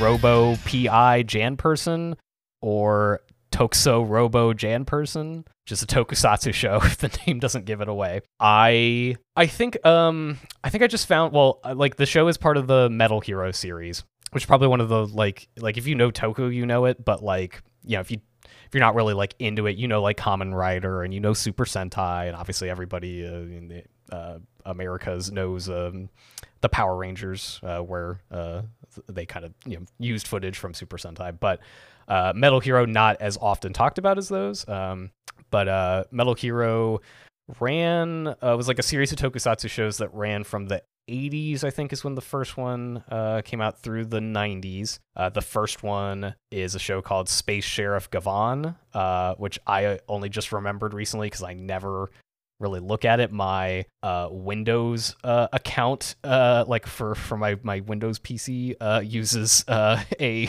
screenshot from uh, Space Sheriff Gavan as my um, profile pic. A really good painted, uh, kind of like uh, what do you call it? I don't know, like a frame of of Gavan from that show that I use. Um, but also like uh, Space Sheriff uh, Sharivan, which is like the second series. I think um, Discotek has put out uh, on Blu-ray, which is in the Metal Hero series. People might know uh, Junko B Fighter or Ju- Juko B Fighter, um, which is the show that they used uh, props and footage for Big Bad Beetleborgs uh, in America, uh, which is another Saban show like Power Rangers. Um, but I really like the Metal Hero stuff. Um, it's kind of more similar to Kamen Rider than um, uh, Super Sentai. There's less of a team aspect of it, although sometimes there are, are small teams. Um, but like Gavan is just like Gavan. Um, they kind of started out as like Monster of the Week style shows. Uh, Jan Person, uh, which is kind of in the middle of the run of the Metal Hero series, is notably different for not less Monster of the Week and more like Freak of the Week because they're just they're normally just dudes. I just watched an episode last night because I've been going past um, the two that we watched for this time, where the villain is basically just like a really low tier Batman sixty six villain. Um, who uses like a computer to mind control people into stealing things for him? Uh, which I'm like, uh, literally like, is this not just a Batman 66 episode? But whatever. It's a very funny step down, I guess, from the like we've incorporated our evil henchmen into every facet of society Mm. villain. Right. But yeah, so Jan Person came out in 1993, aired to 1994. Um, it was uh, preceded in the series by um, Exceedraft, which y'all will know because we watched the Christmas episode of Exceedraft last year. And then preceded by uh, Blue SWAT, which is a lame name compared to both uh, Exceedraft and uh, Jan Person. Uh, and then, fun fact: uh, the uh, the last Metal Hero show aired from 1998 to 1999. It's called uh, Tetsuwan Tantei Robotack. Uh, I don't know if y'all have ever seen Robotack before, uh, like the the character, uh, but I'm gonna post this image because Robotack is just like a oh hell yeah! like a robot mascot who dresses like uh, Sherlock Holmes, and solves mysteries, but also uh, uh, like fights uh, bad guys and stuff. And the very last episode of Robotack has the best final episode title ever of one of these shows, uh, which is just called Robotack's Death at Sea. Oh my god. um, which uh, spoilers, he does die. he, he stops evil first, but he does die. God, this is reminding me to pick Milky Holmes at some Mm. point for the podcast. Absolutely. We have not done like a fucking Moe show yet, besides Lucky Star. Sherlock Hound is that the one it's called? Sherlock Hound. Yeah. Uh, I got that on Blu-ray recently. Is is Gridman Metal Hero or is that a different thing? No, uh, Grid. That's Ultraman. Well, it's like an Ultraman spin-off It's um, Oh, from okay. Tsuburaya Productions who do Ultraman. Because this is kind of like our second Toku show, but like That's true. one of them's like one degree separated, I guess. Yeah, and this one's like actually live action. Um, but yeah, so I found out about Jan Person. Uh, well, like started watching Jan Person because one of the uh, Toku fan subgroups that did a Blu-ray sub for Gavan um, started subbing the show. Uh, and it was around the time they were like 20 or so episodes in that I started watching it. And then they kind of stalled out on subbing that because they were subbing other things. And so I stopped watching it. Now they have since finished it, all 50 episodes plus the movie. Uh, but I never went back and finished it. So this is both my excuse to get y'all to watch some uh, amazing uh, early 90s uh, Toku, because this is just extremely early 90s Toku to me terms of production, uh, and also my excuse to uh, start rewatching it and, and actually finish it. Uh, so I've, I've watched more than just the two episodes we talked about. Uh, y'all had not seen any Jan person, I would imagine, right? no. I've never actually watched the full Toku series, so well, here we are.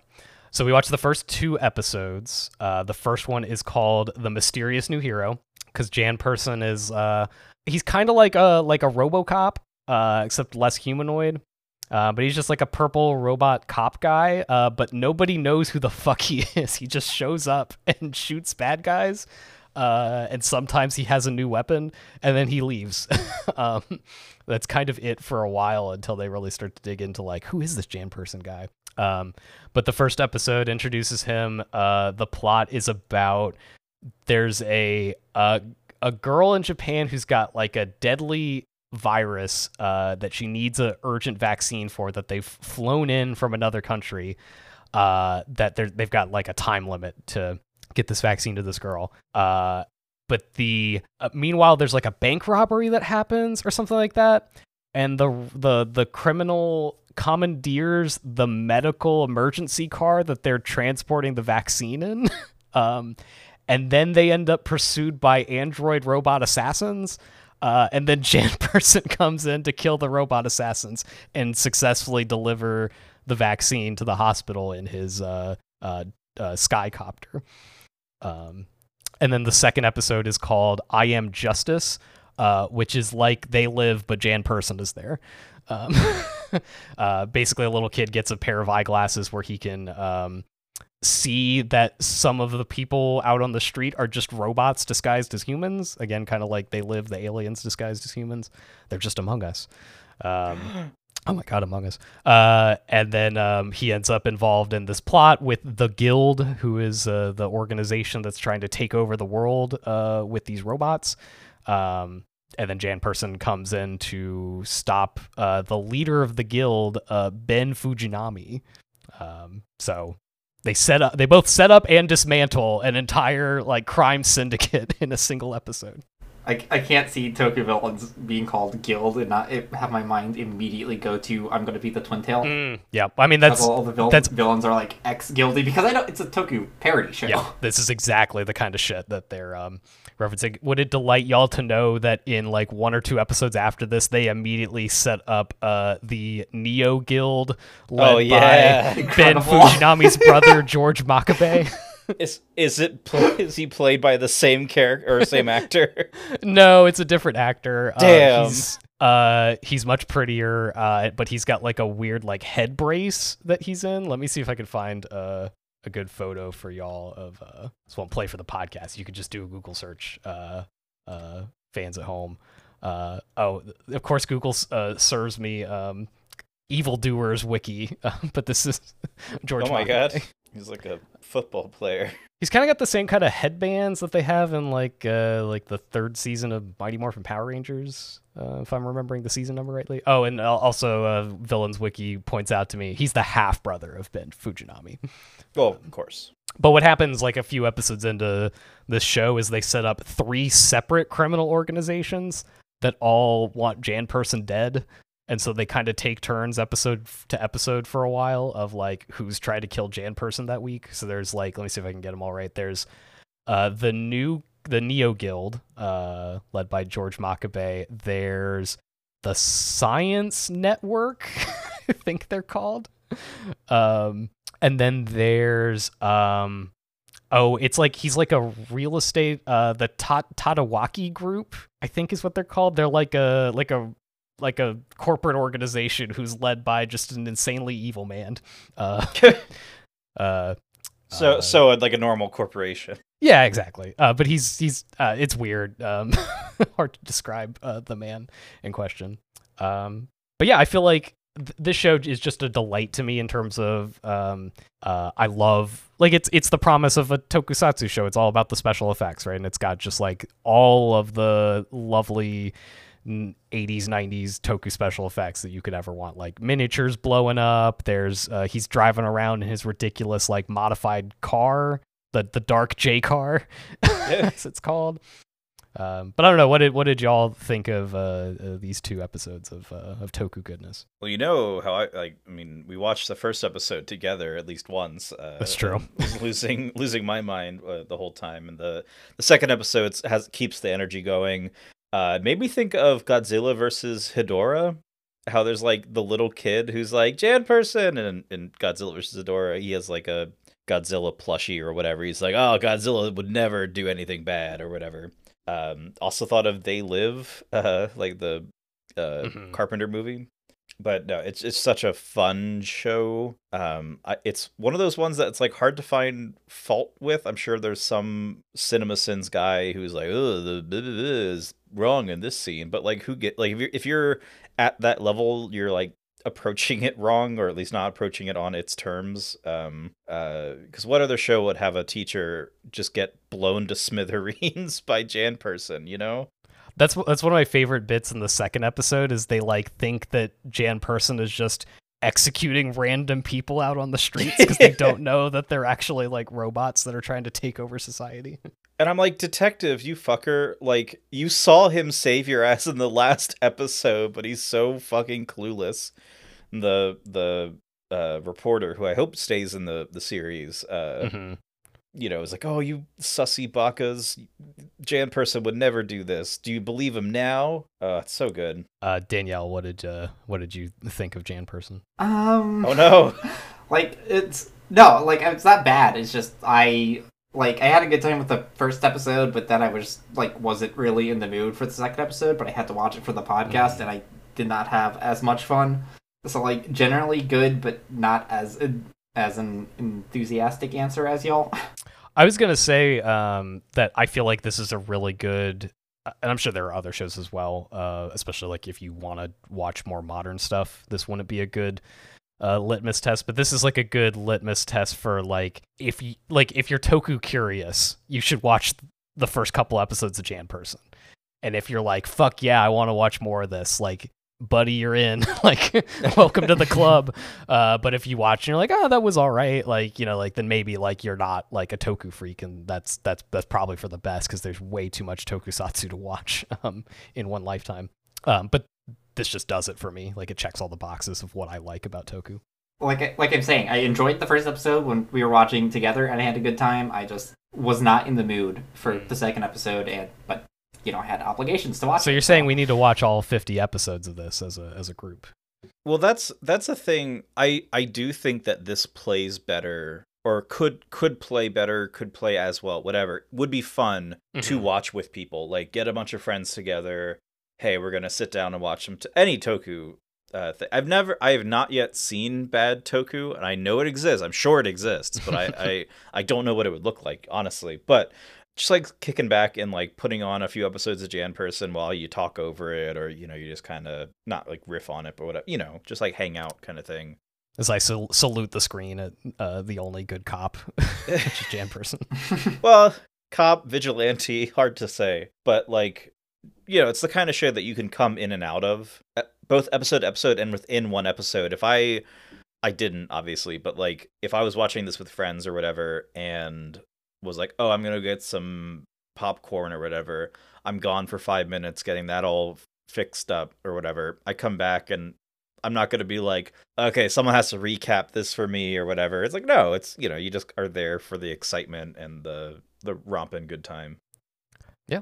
Um, we got to talk about a couple things. You already mentioned uh, the um, uh, like police inspector that he he runs into uh, across these episodes. Uh, do you remember what he calls himself in the first episode? Uh, what he calls himself or what he's called by his uh, partner. Well, he does correct. He's called like The bat inspector. bat inspector, but then But he he's like, corrects him. Uh, the batty inspector or something? Or no, he's he's he gets called like uh like uh Inspector Bat or something like that. And he's like, "Hey, just cuz they call me the Batman of the police department Oh, of course. doesn't mean you can call me Inspector Bat." Uh, which I love. They they do reference that uh uh, in other episodes. I also love. Um, I think it happens probably about like eight times in these two episodes. The gag of him falling into a trash can. Yeah, and he's like, "Oh no, not another bucket." I'm like, Mhm. "Dude, how many buckets are there in Japan? There's too many in this one location." Uh, it's pretty great. We got to talk about Jan Person's amazing fit that he like throws off when he enters the scene. He's wearing like leather pants and a leather jacket that has like like a gold emblem that says JP for Jan Person on it.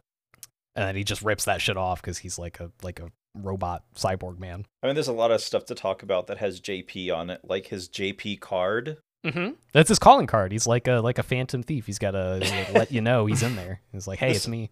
This did give me some major Persona 5 energy. Mm. Ah.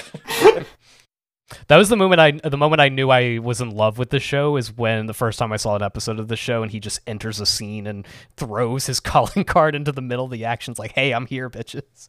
Uh, love that for him. some some authors use subtlety or subtext. and They're cowards. I do like that because they have like, oh, we've infiltrated the society with these robots. Uh, I thought of the like born to die world is a fuck thing. Because the implication is that like a lot of robots are out there, so it's like millions of people just died, and Jan Person's like, "All right, see you guys next time." I guess not people died, robots died. But again, the show does not think about do these robots have sentience. The answer is no, because Jan Person just blew them up. Trying to find a list of his uh, weapons because that's the other thing. Like I called him, you know, Inspector Gadget. He does just have like like mad gadgets that he just pulls out at random. Um, like I just watched an episode recently where he uses for the first time his just stick, like justice stick portmanteau, uh, which is it's just a baton. he just whips out a baton, and then you get text on the screen that's like, "That's the just stick." it's like, all right, I guess that's the just stick. Um, or like he's got, um, I don't think we see it in these episodes. He can fire like missiles out of his knees.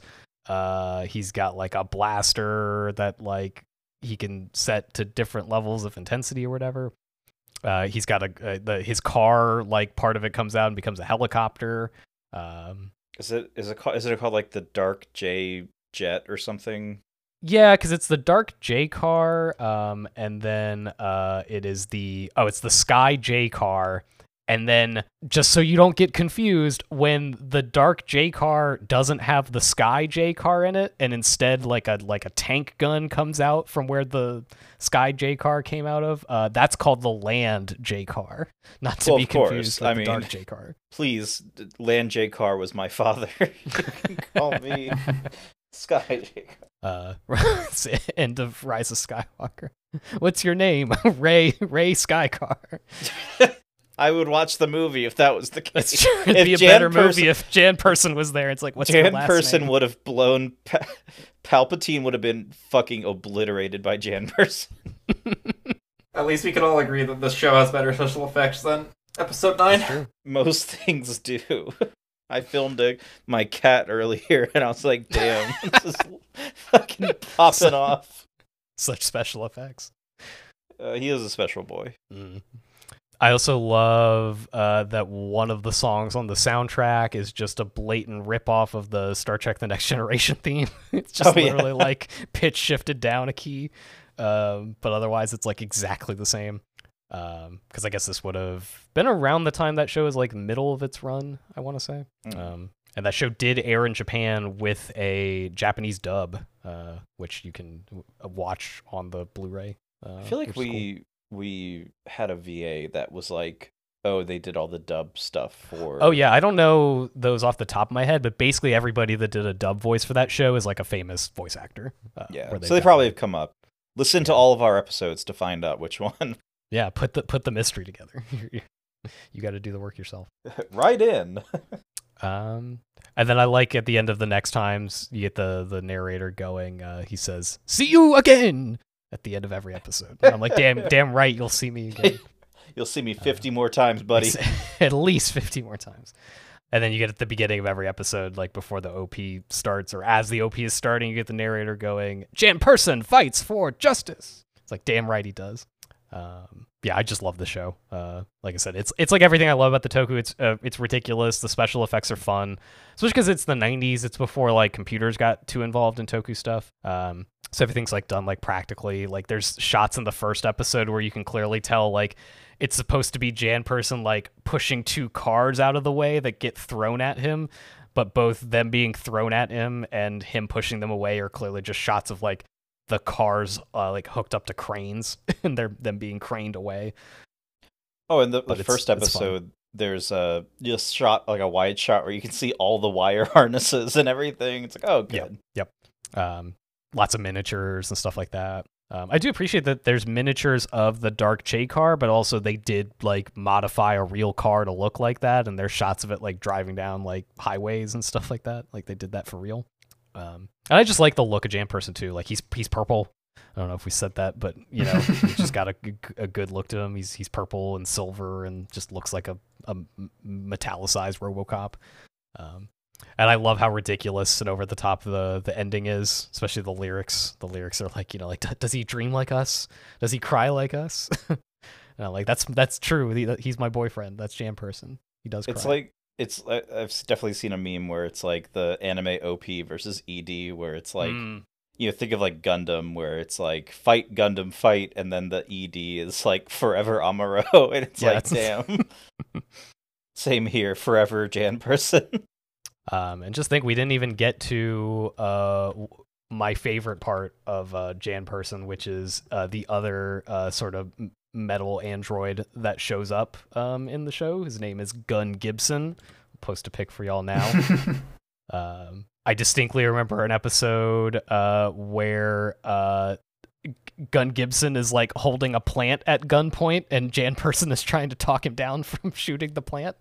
Um, makes more sense in the episode, but uh, love that guy. J- Gun Gibson uh, is uh, ridiculous. I think that's all I got. Uh, not a lot to say about Jan Person, but it's uh, it's a fun time. I like I said, I think it's a good show to check out if you're like Toku curious. If you're like, oh, what's all this Toku stuff about? Because I think like you'll either be like immediately sold or you won't be. Um, not like a love it or hate it, but like you'll know if you really want to like deep dive on this stuff if you watch a couple episodes of Jan Person and, and are into it. Are y'all gonna watch any more Jan Person Oh yeah. without me making you? Oh yeah. Nice. I don't think I'll end up finishing a Toku series until I have someone to watch one with, honestly. Mm. If I'm going to watch long running uh, children's media uh, alone, I'm gonna fucking finish Aikatsu first. Well, good luck because there's like 500 episodes of that, and there's 50 episodes of Jan Person. Aren't you also doing Precure, or is that just Austin? I'm watching the current one Okay. for now. But that's easy because it's an episode Mm. a week. Unless you're like me and you fell behind months ago and are struggling to catch back up because of all the many other things that you do in your free time. That's Well, that's problem. that's a, a good segue to wondering what we uh, have been watching, reading, experiencing for the last month and a half or something like that. How long has it been? I think it's been like five weeks since we That sounds recorded. right. Maybe I'm trying to do the math. had- We last recorded uh like um yeah like five weeks ago, or six Yeah, weeks I- ago. I had like weird nervous jitters before uh, starting today, just because it's been a while since like oh god, I got to get back in the the headspace. I'll have to get back into the editing space soon and not cringing at my own voice. Mm. I was ready to go, and then I played some Metal Gear Solid 4, and then I was ready to go for a podcast we're not recording for a week. Uh, but Danny, do you want to take the ball and talk about what other? I guess you know normally this is like the anime Ja Nai segment. Did you actually watch any anime since we didn't watch any anime for the, the podcast? Uh, no. Um, I I was in Japan for two weeks. Uh, oh, so you were you were living anime. Mm-hmm. I I passed through Kyoto, which you know I was like, hey, that's uh that's uh Yuasa's movie and I kept going, and uh, I you just you just walked from one end to Kyoto to the other, and your only thought was, "Wow, it's just like a Yuasa movie." oh, I didn't walk. through No, I was on the bullet train. I was zooming by. No. but when I was in Osaka, and I was like, "Oh, I remember this from Yakuza." This is Sotenbori, a thing. I don't know why they have to knock out, change the name, but they do anyway. So yeah, no, I I've not really uh, been uh, I was there, and then once I was back, um, I was coming off of jet lag, and I had a really bad stomach bug. So I've just been trying to get back to normalcy. Back back at it finally. I'm actually sleeping properly now, and I know that anime is going to make me not sleep well uh, through the nightmares of what I've consumed. Um, so, but no. Um, so I have stuff on the list to watch. Uh, I did watch. Oh, this is not anime but yeah, of the same vein, I did watch Godzilla minus one. Uh, that was very very good. Um, uh, one of the better Godzilla movies I've seen. Um, and other than that, nothing really for me. Nice. Well, I'll, t- I'll take the ball because I also watched uh, Godzilla minus one, and I would say, uh, which I think I've seen every Godzilla movie, but the recent animated ones they've done. Uh, I think Godzilla minus one is the best Godzilla movie I've ever seen. It was very good. Yeah, yeah, I liked it a lot. It's it's hard because it's like it's different from Shin Godzilla. It's very different. It's different from a lot of other uh, Godzilla movies, but yeah. in a in a really good way. Yeah, first time I've I really felt the emotional core and like really resonated with it and and cried for for everything. Yeah, but yeah. We were just talking about melodrama earlier with Time Taxi. There's a lot of good melodrama in um, Godzilla minus one. Obviously, way more serious than a uh, Time Taxi, but like got me in the same way of like, damn, I love melodrama.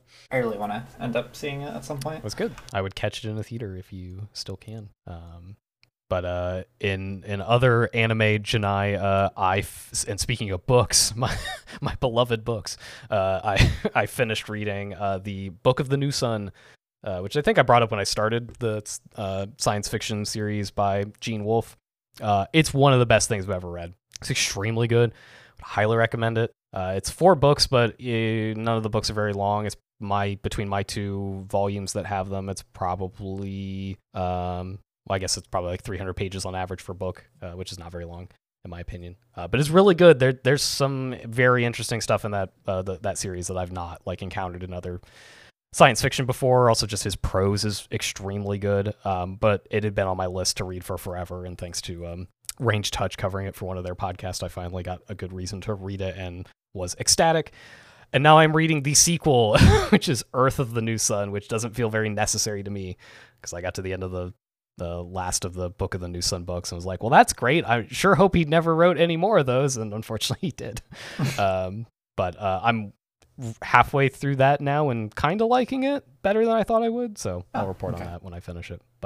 Can't recommend that enough. It's good you're at least kind of liking it. I'm a big proponent of like, hey, sometimes you finish a thing and then you don't need to go read all the supplementary material. Yeah. I wouldn't have read it at all if they weren't covering it um, along with Book of the New Sun for the Range Touch podcast, um, Shell by Genre.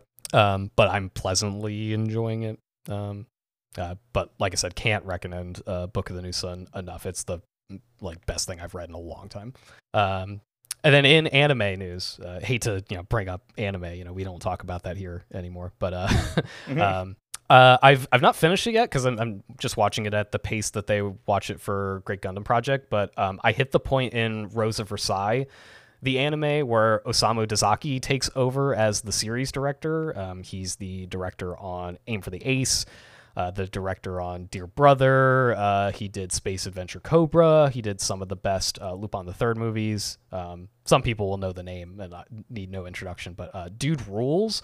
Um, and you can fucking tell the moment he takes over directing that show because it's like night and day.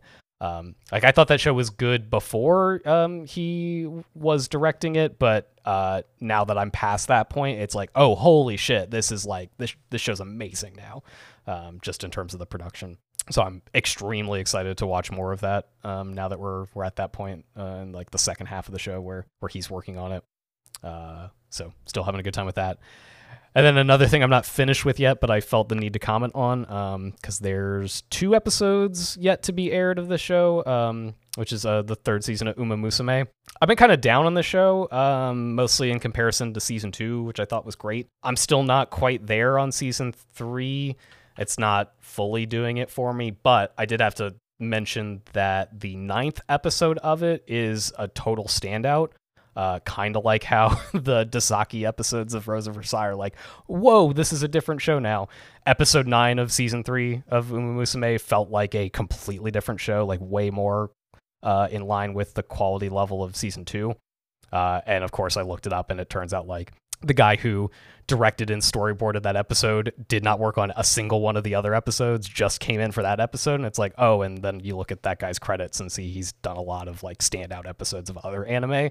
And it's like oh okay. Like they just they just got someone who's way better at doing this than the rest of the people involved in the show uh, to do one episode. And then it immediately dropped in quality the next week. So still down on that overall but did have to mention that it had a really high uh, high spot a couple weeks back um, that at least elevated my opinion of the the season a little bit.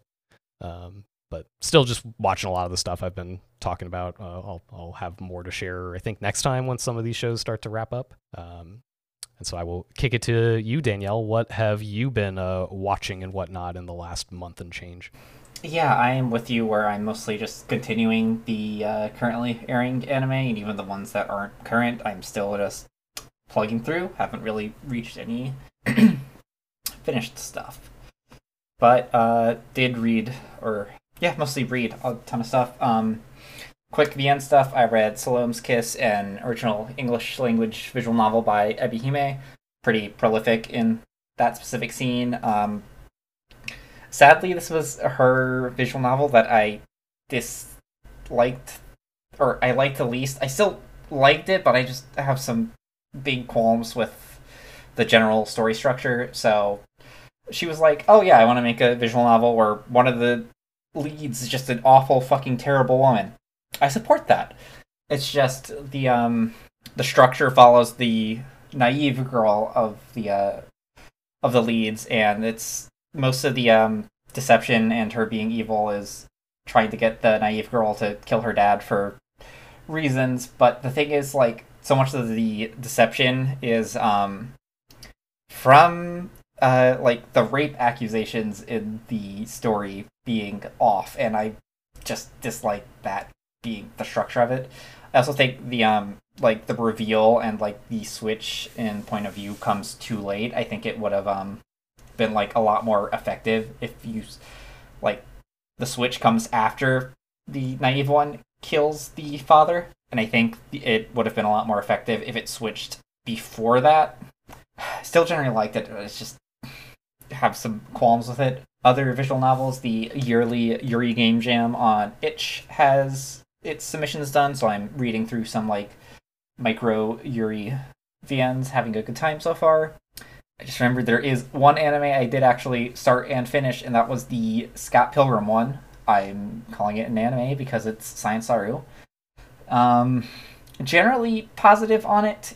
Um, I like how like it, of course it looks great and everything a really fun animation but um we get a lot more character development on some characters from the comics and movie that were not developed very well but that comes at the cost of kind of ignoring some of the moderately developed characters from the comic and movies which is a bit unfortunate and there's also a little bit of the um Disney live action remake thing of looking directly at the camera and addressing the boring, overdone conversation points about the problematic stuff of the original.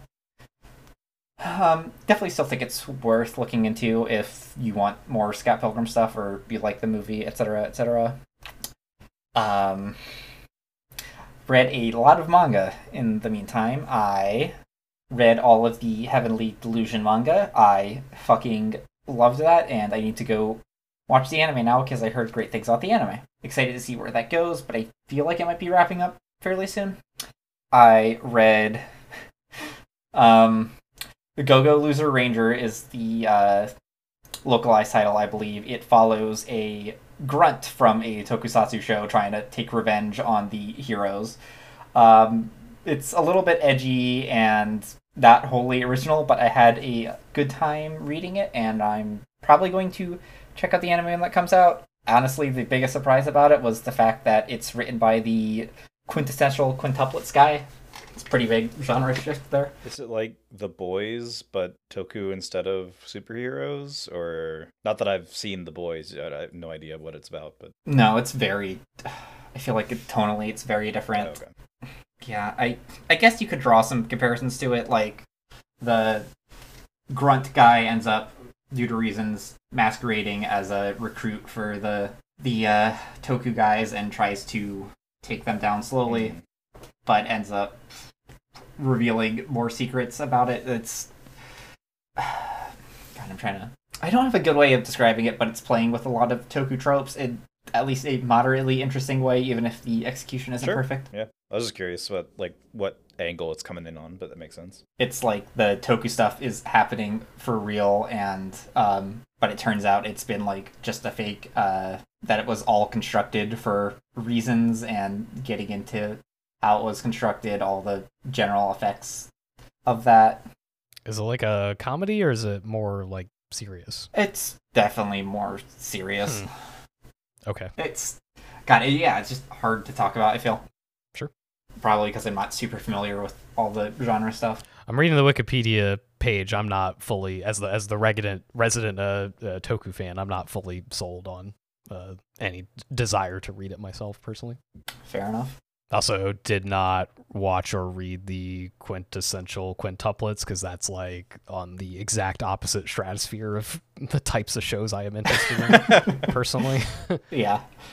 Yeah. Um, I also read Chasing After Aoi Koshiba, a fairly short, like four volume long uh, Yuri romance. I quite liked it. I I feel like in the current Yuri landscape, there's much less, um, you know, bittersweet. We were just at the wrong places at the wrong time kinds of uh, Yuri stuff, and I liked it because it was different than either the uh, overly dramatic, overly undramatic, or straight up just porn stuff that's the main Yuri is falling into these days.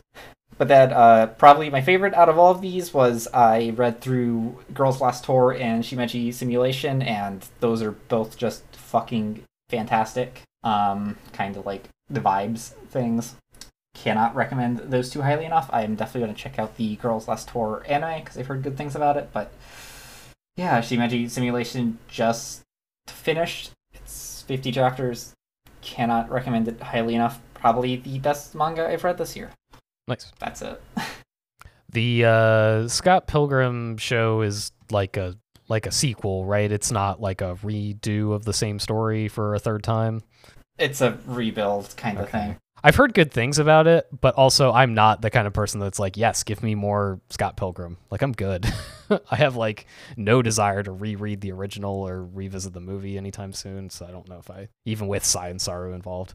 But I was curious because I feel like they marketed that as like a remake, but then I remember when it came out, people were like, "Oh yeah, it's not a remake." I was like, "Well, okay, well, what is it?"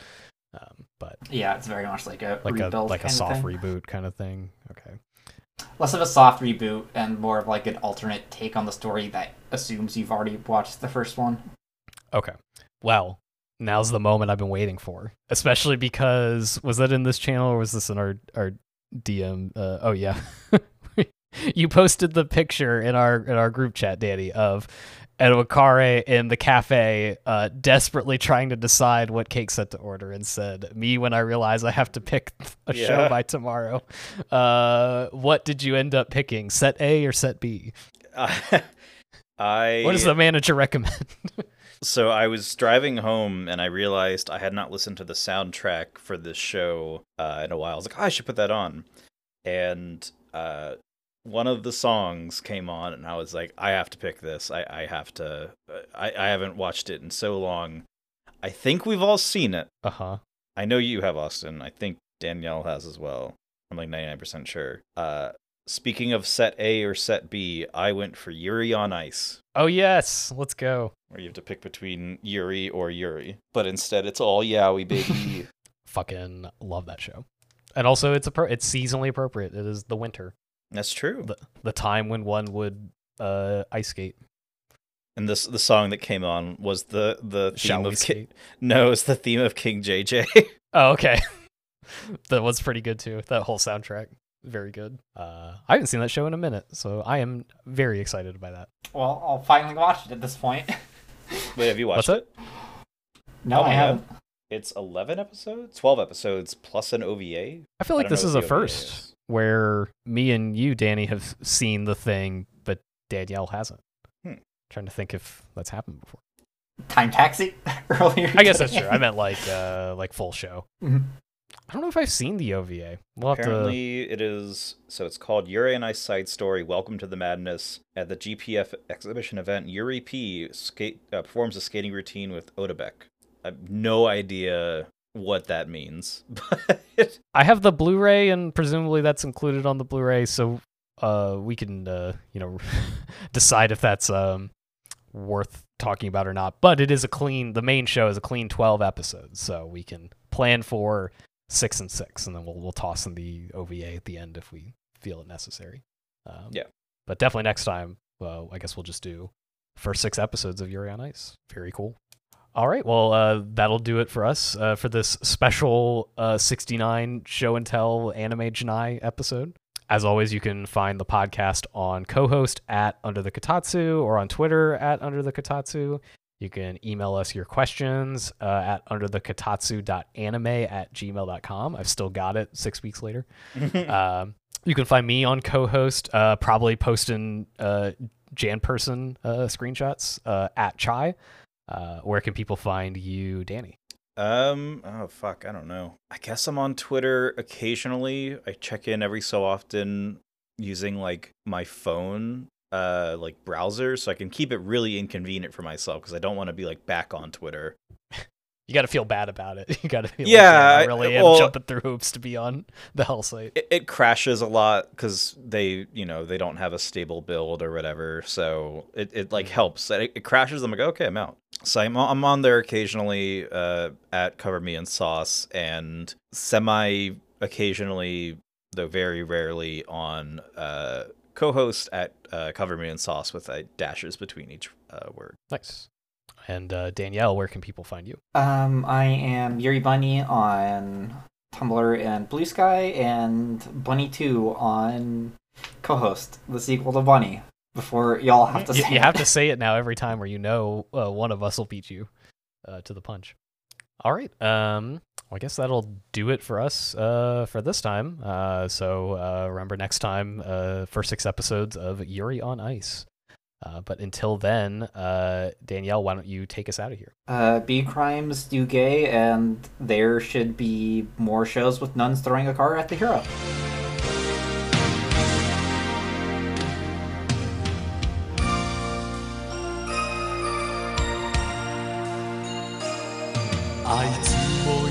夢を見るのだろうか誰かを愛しているの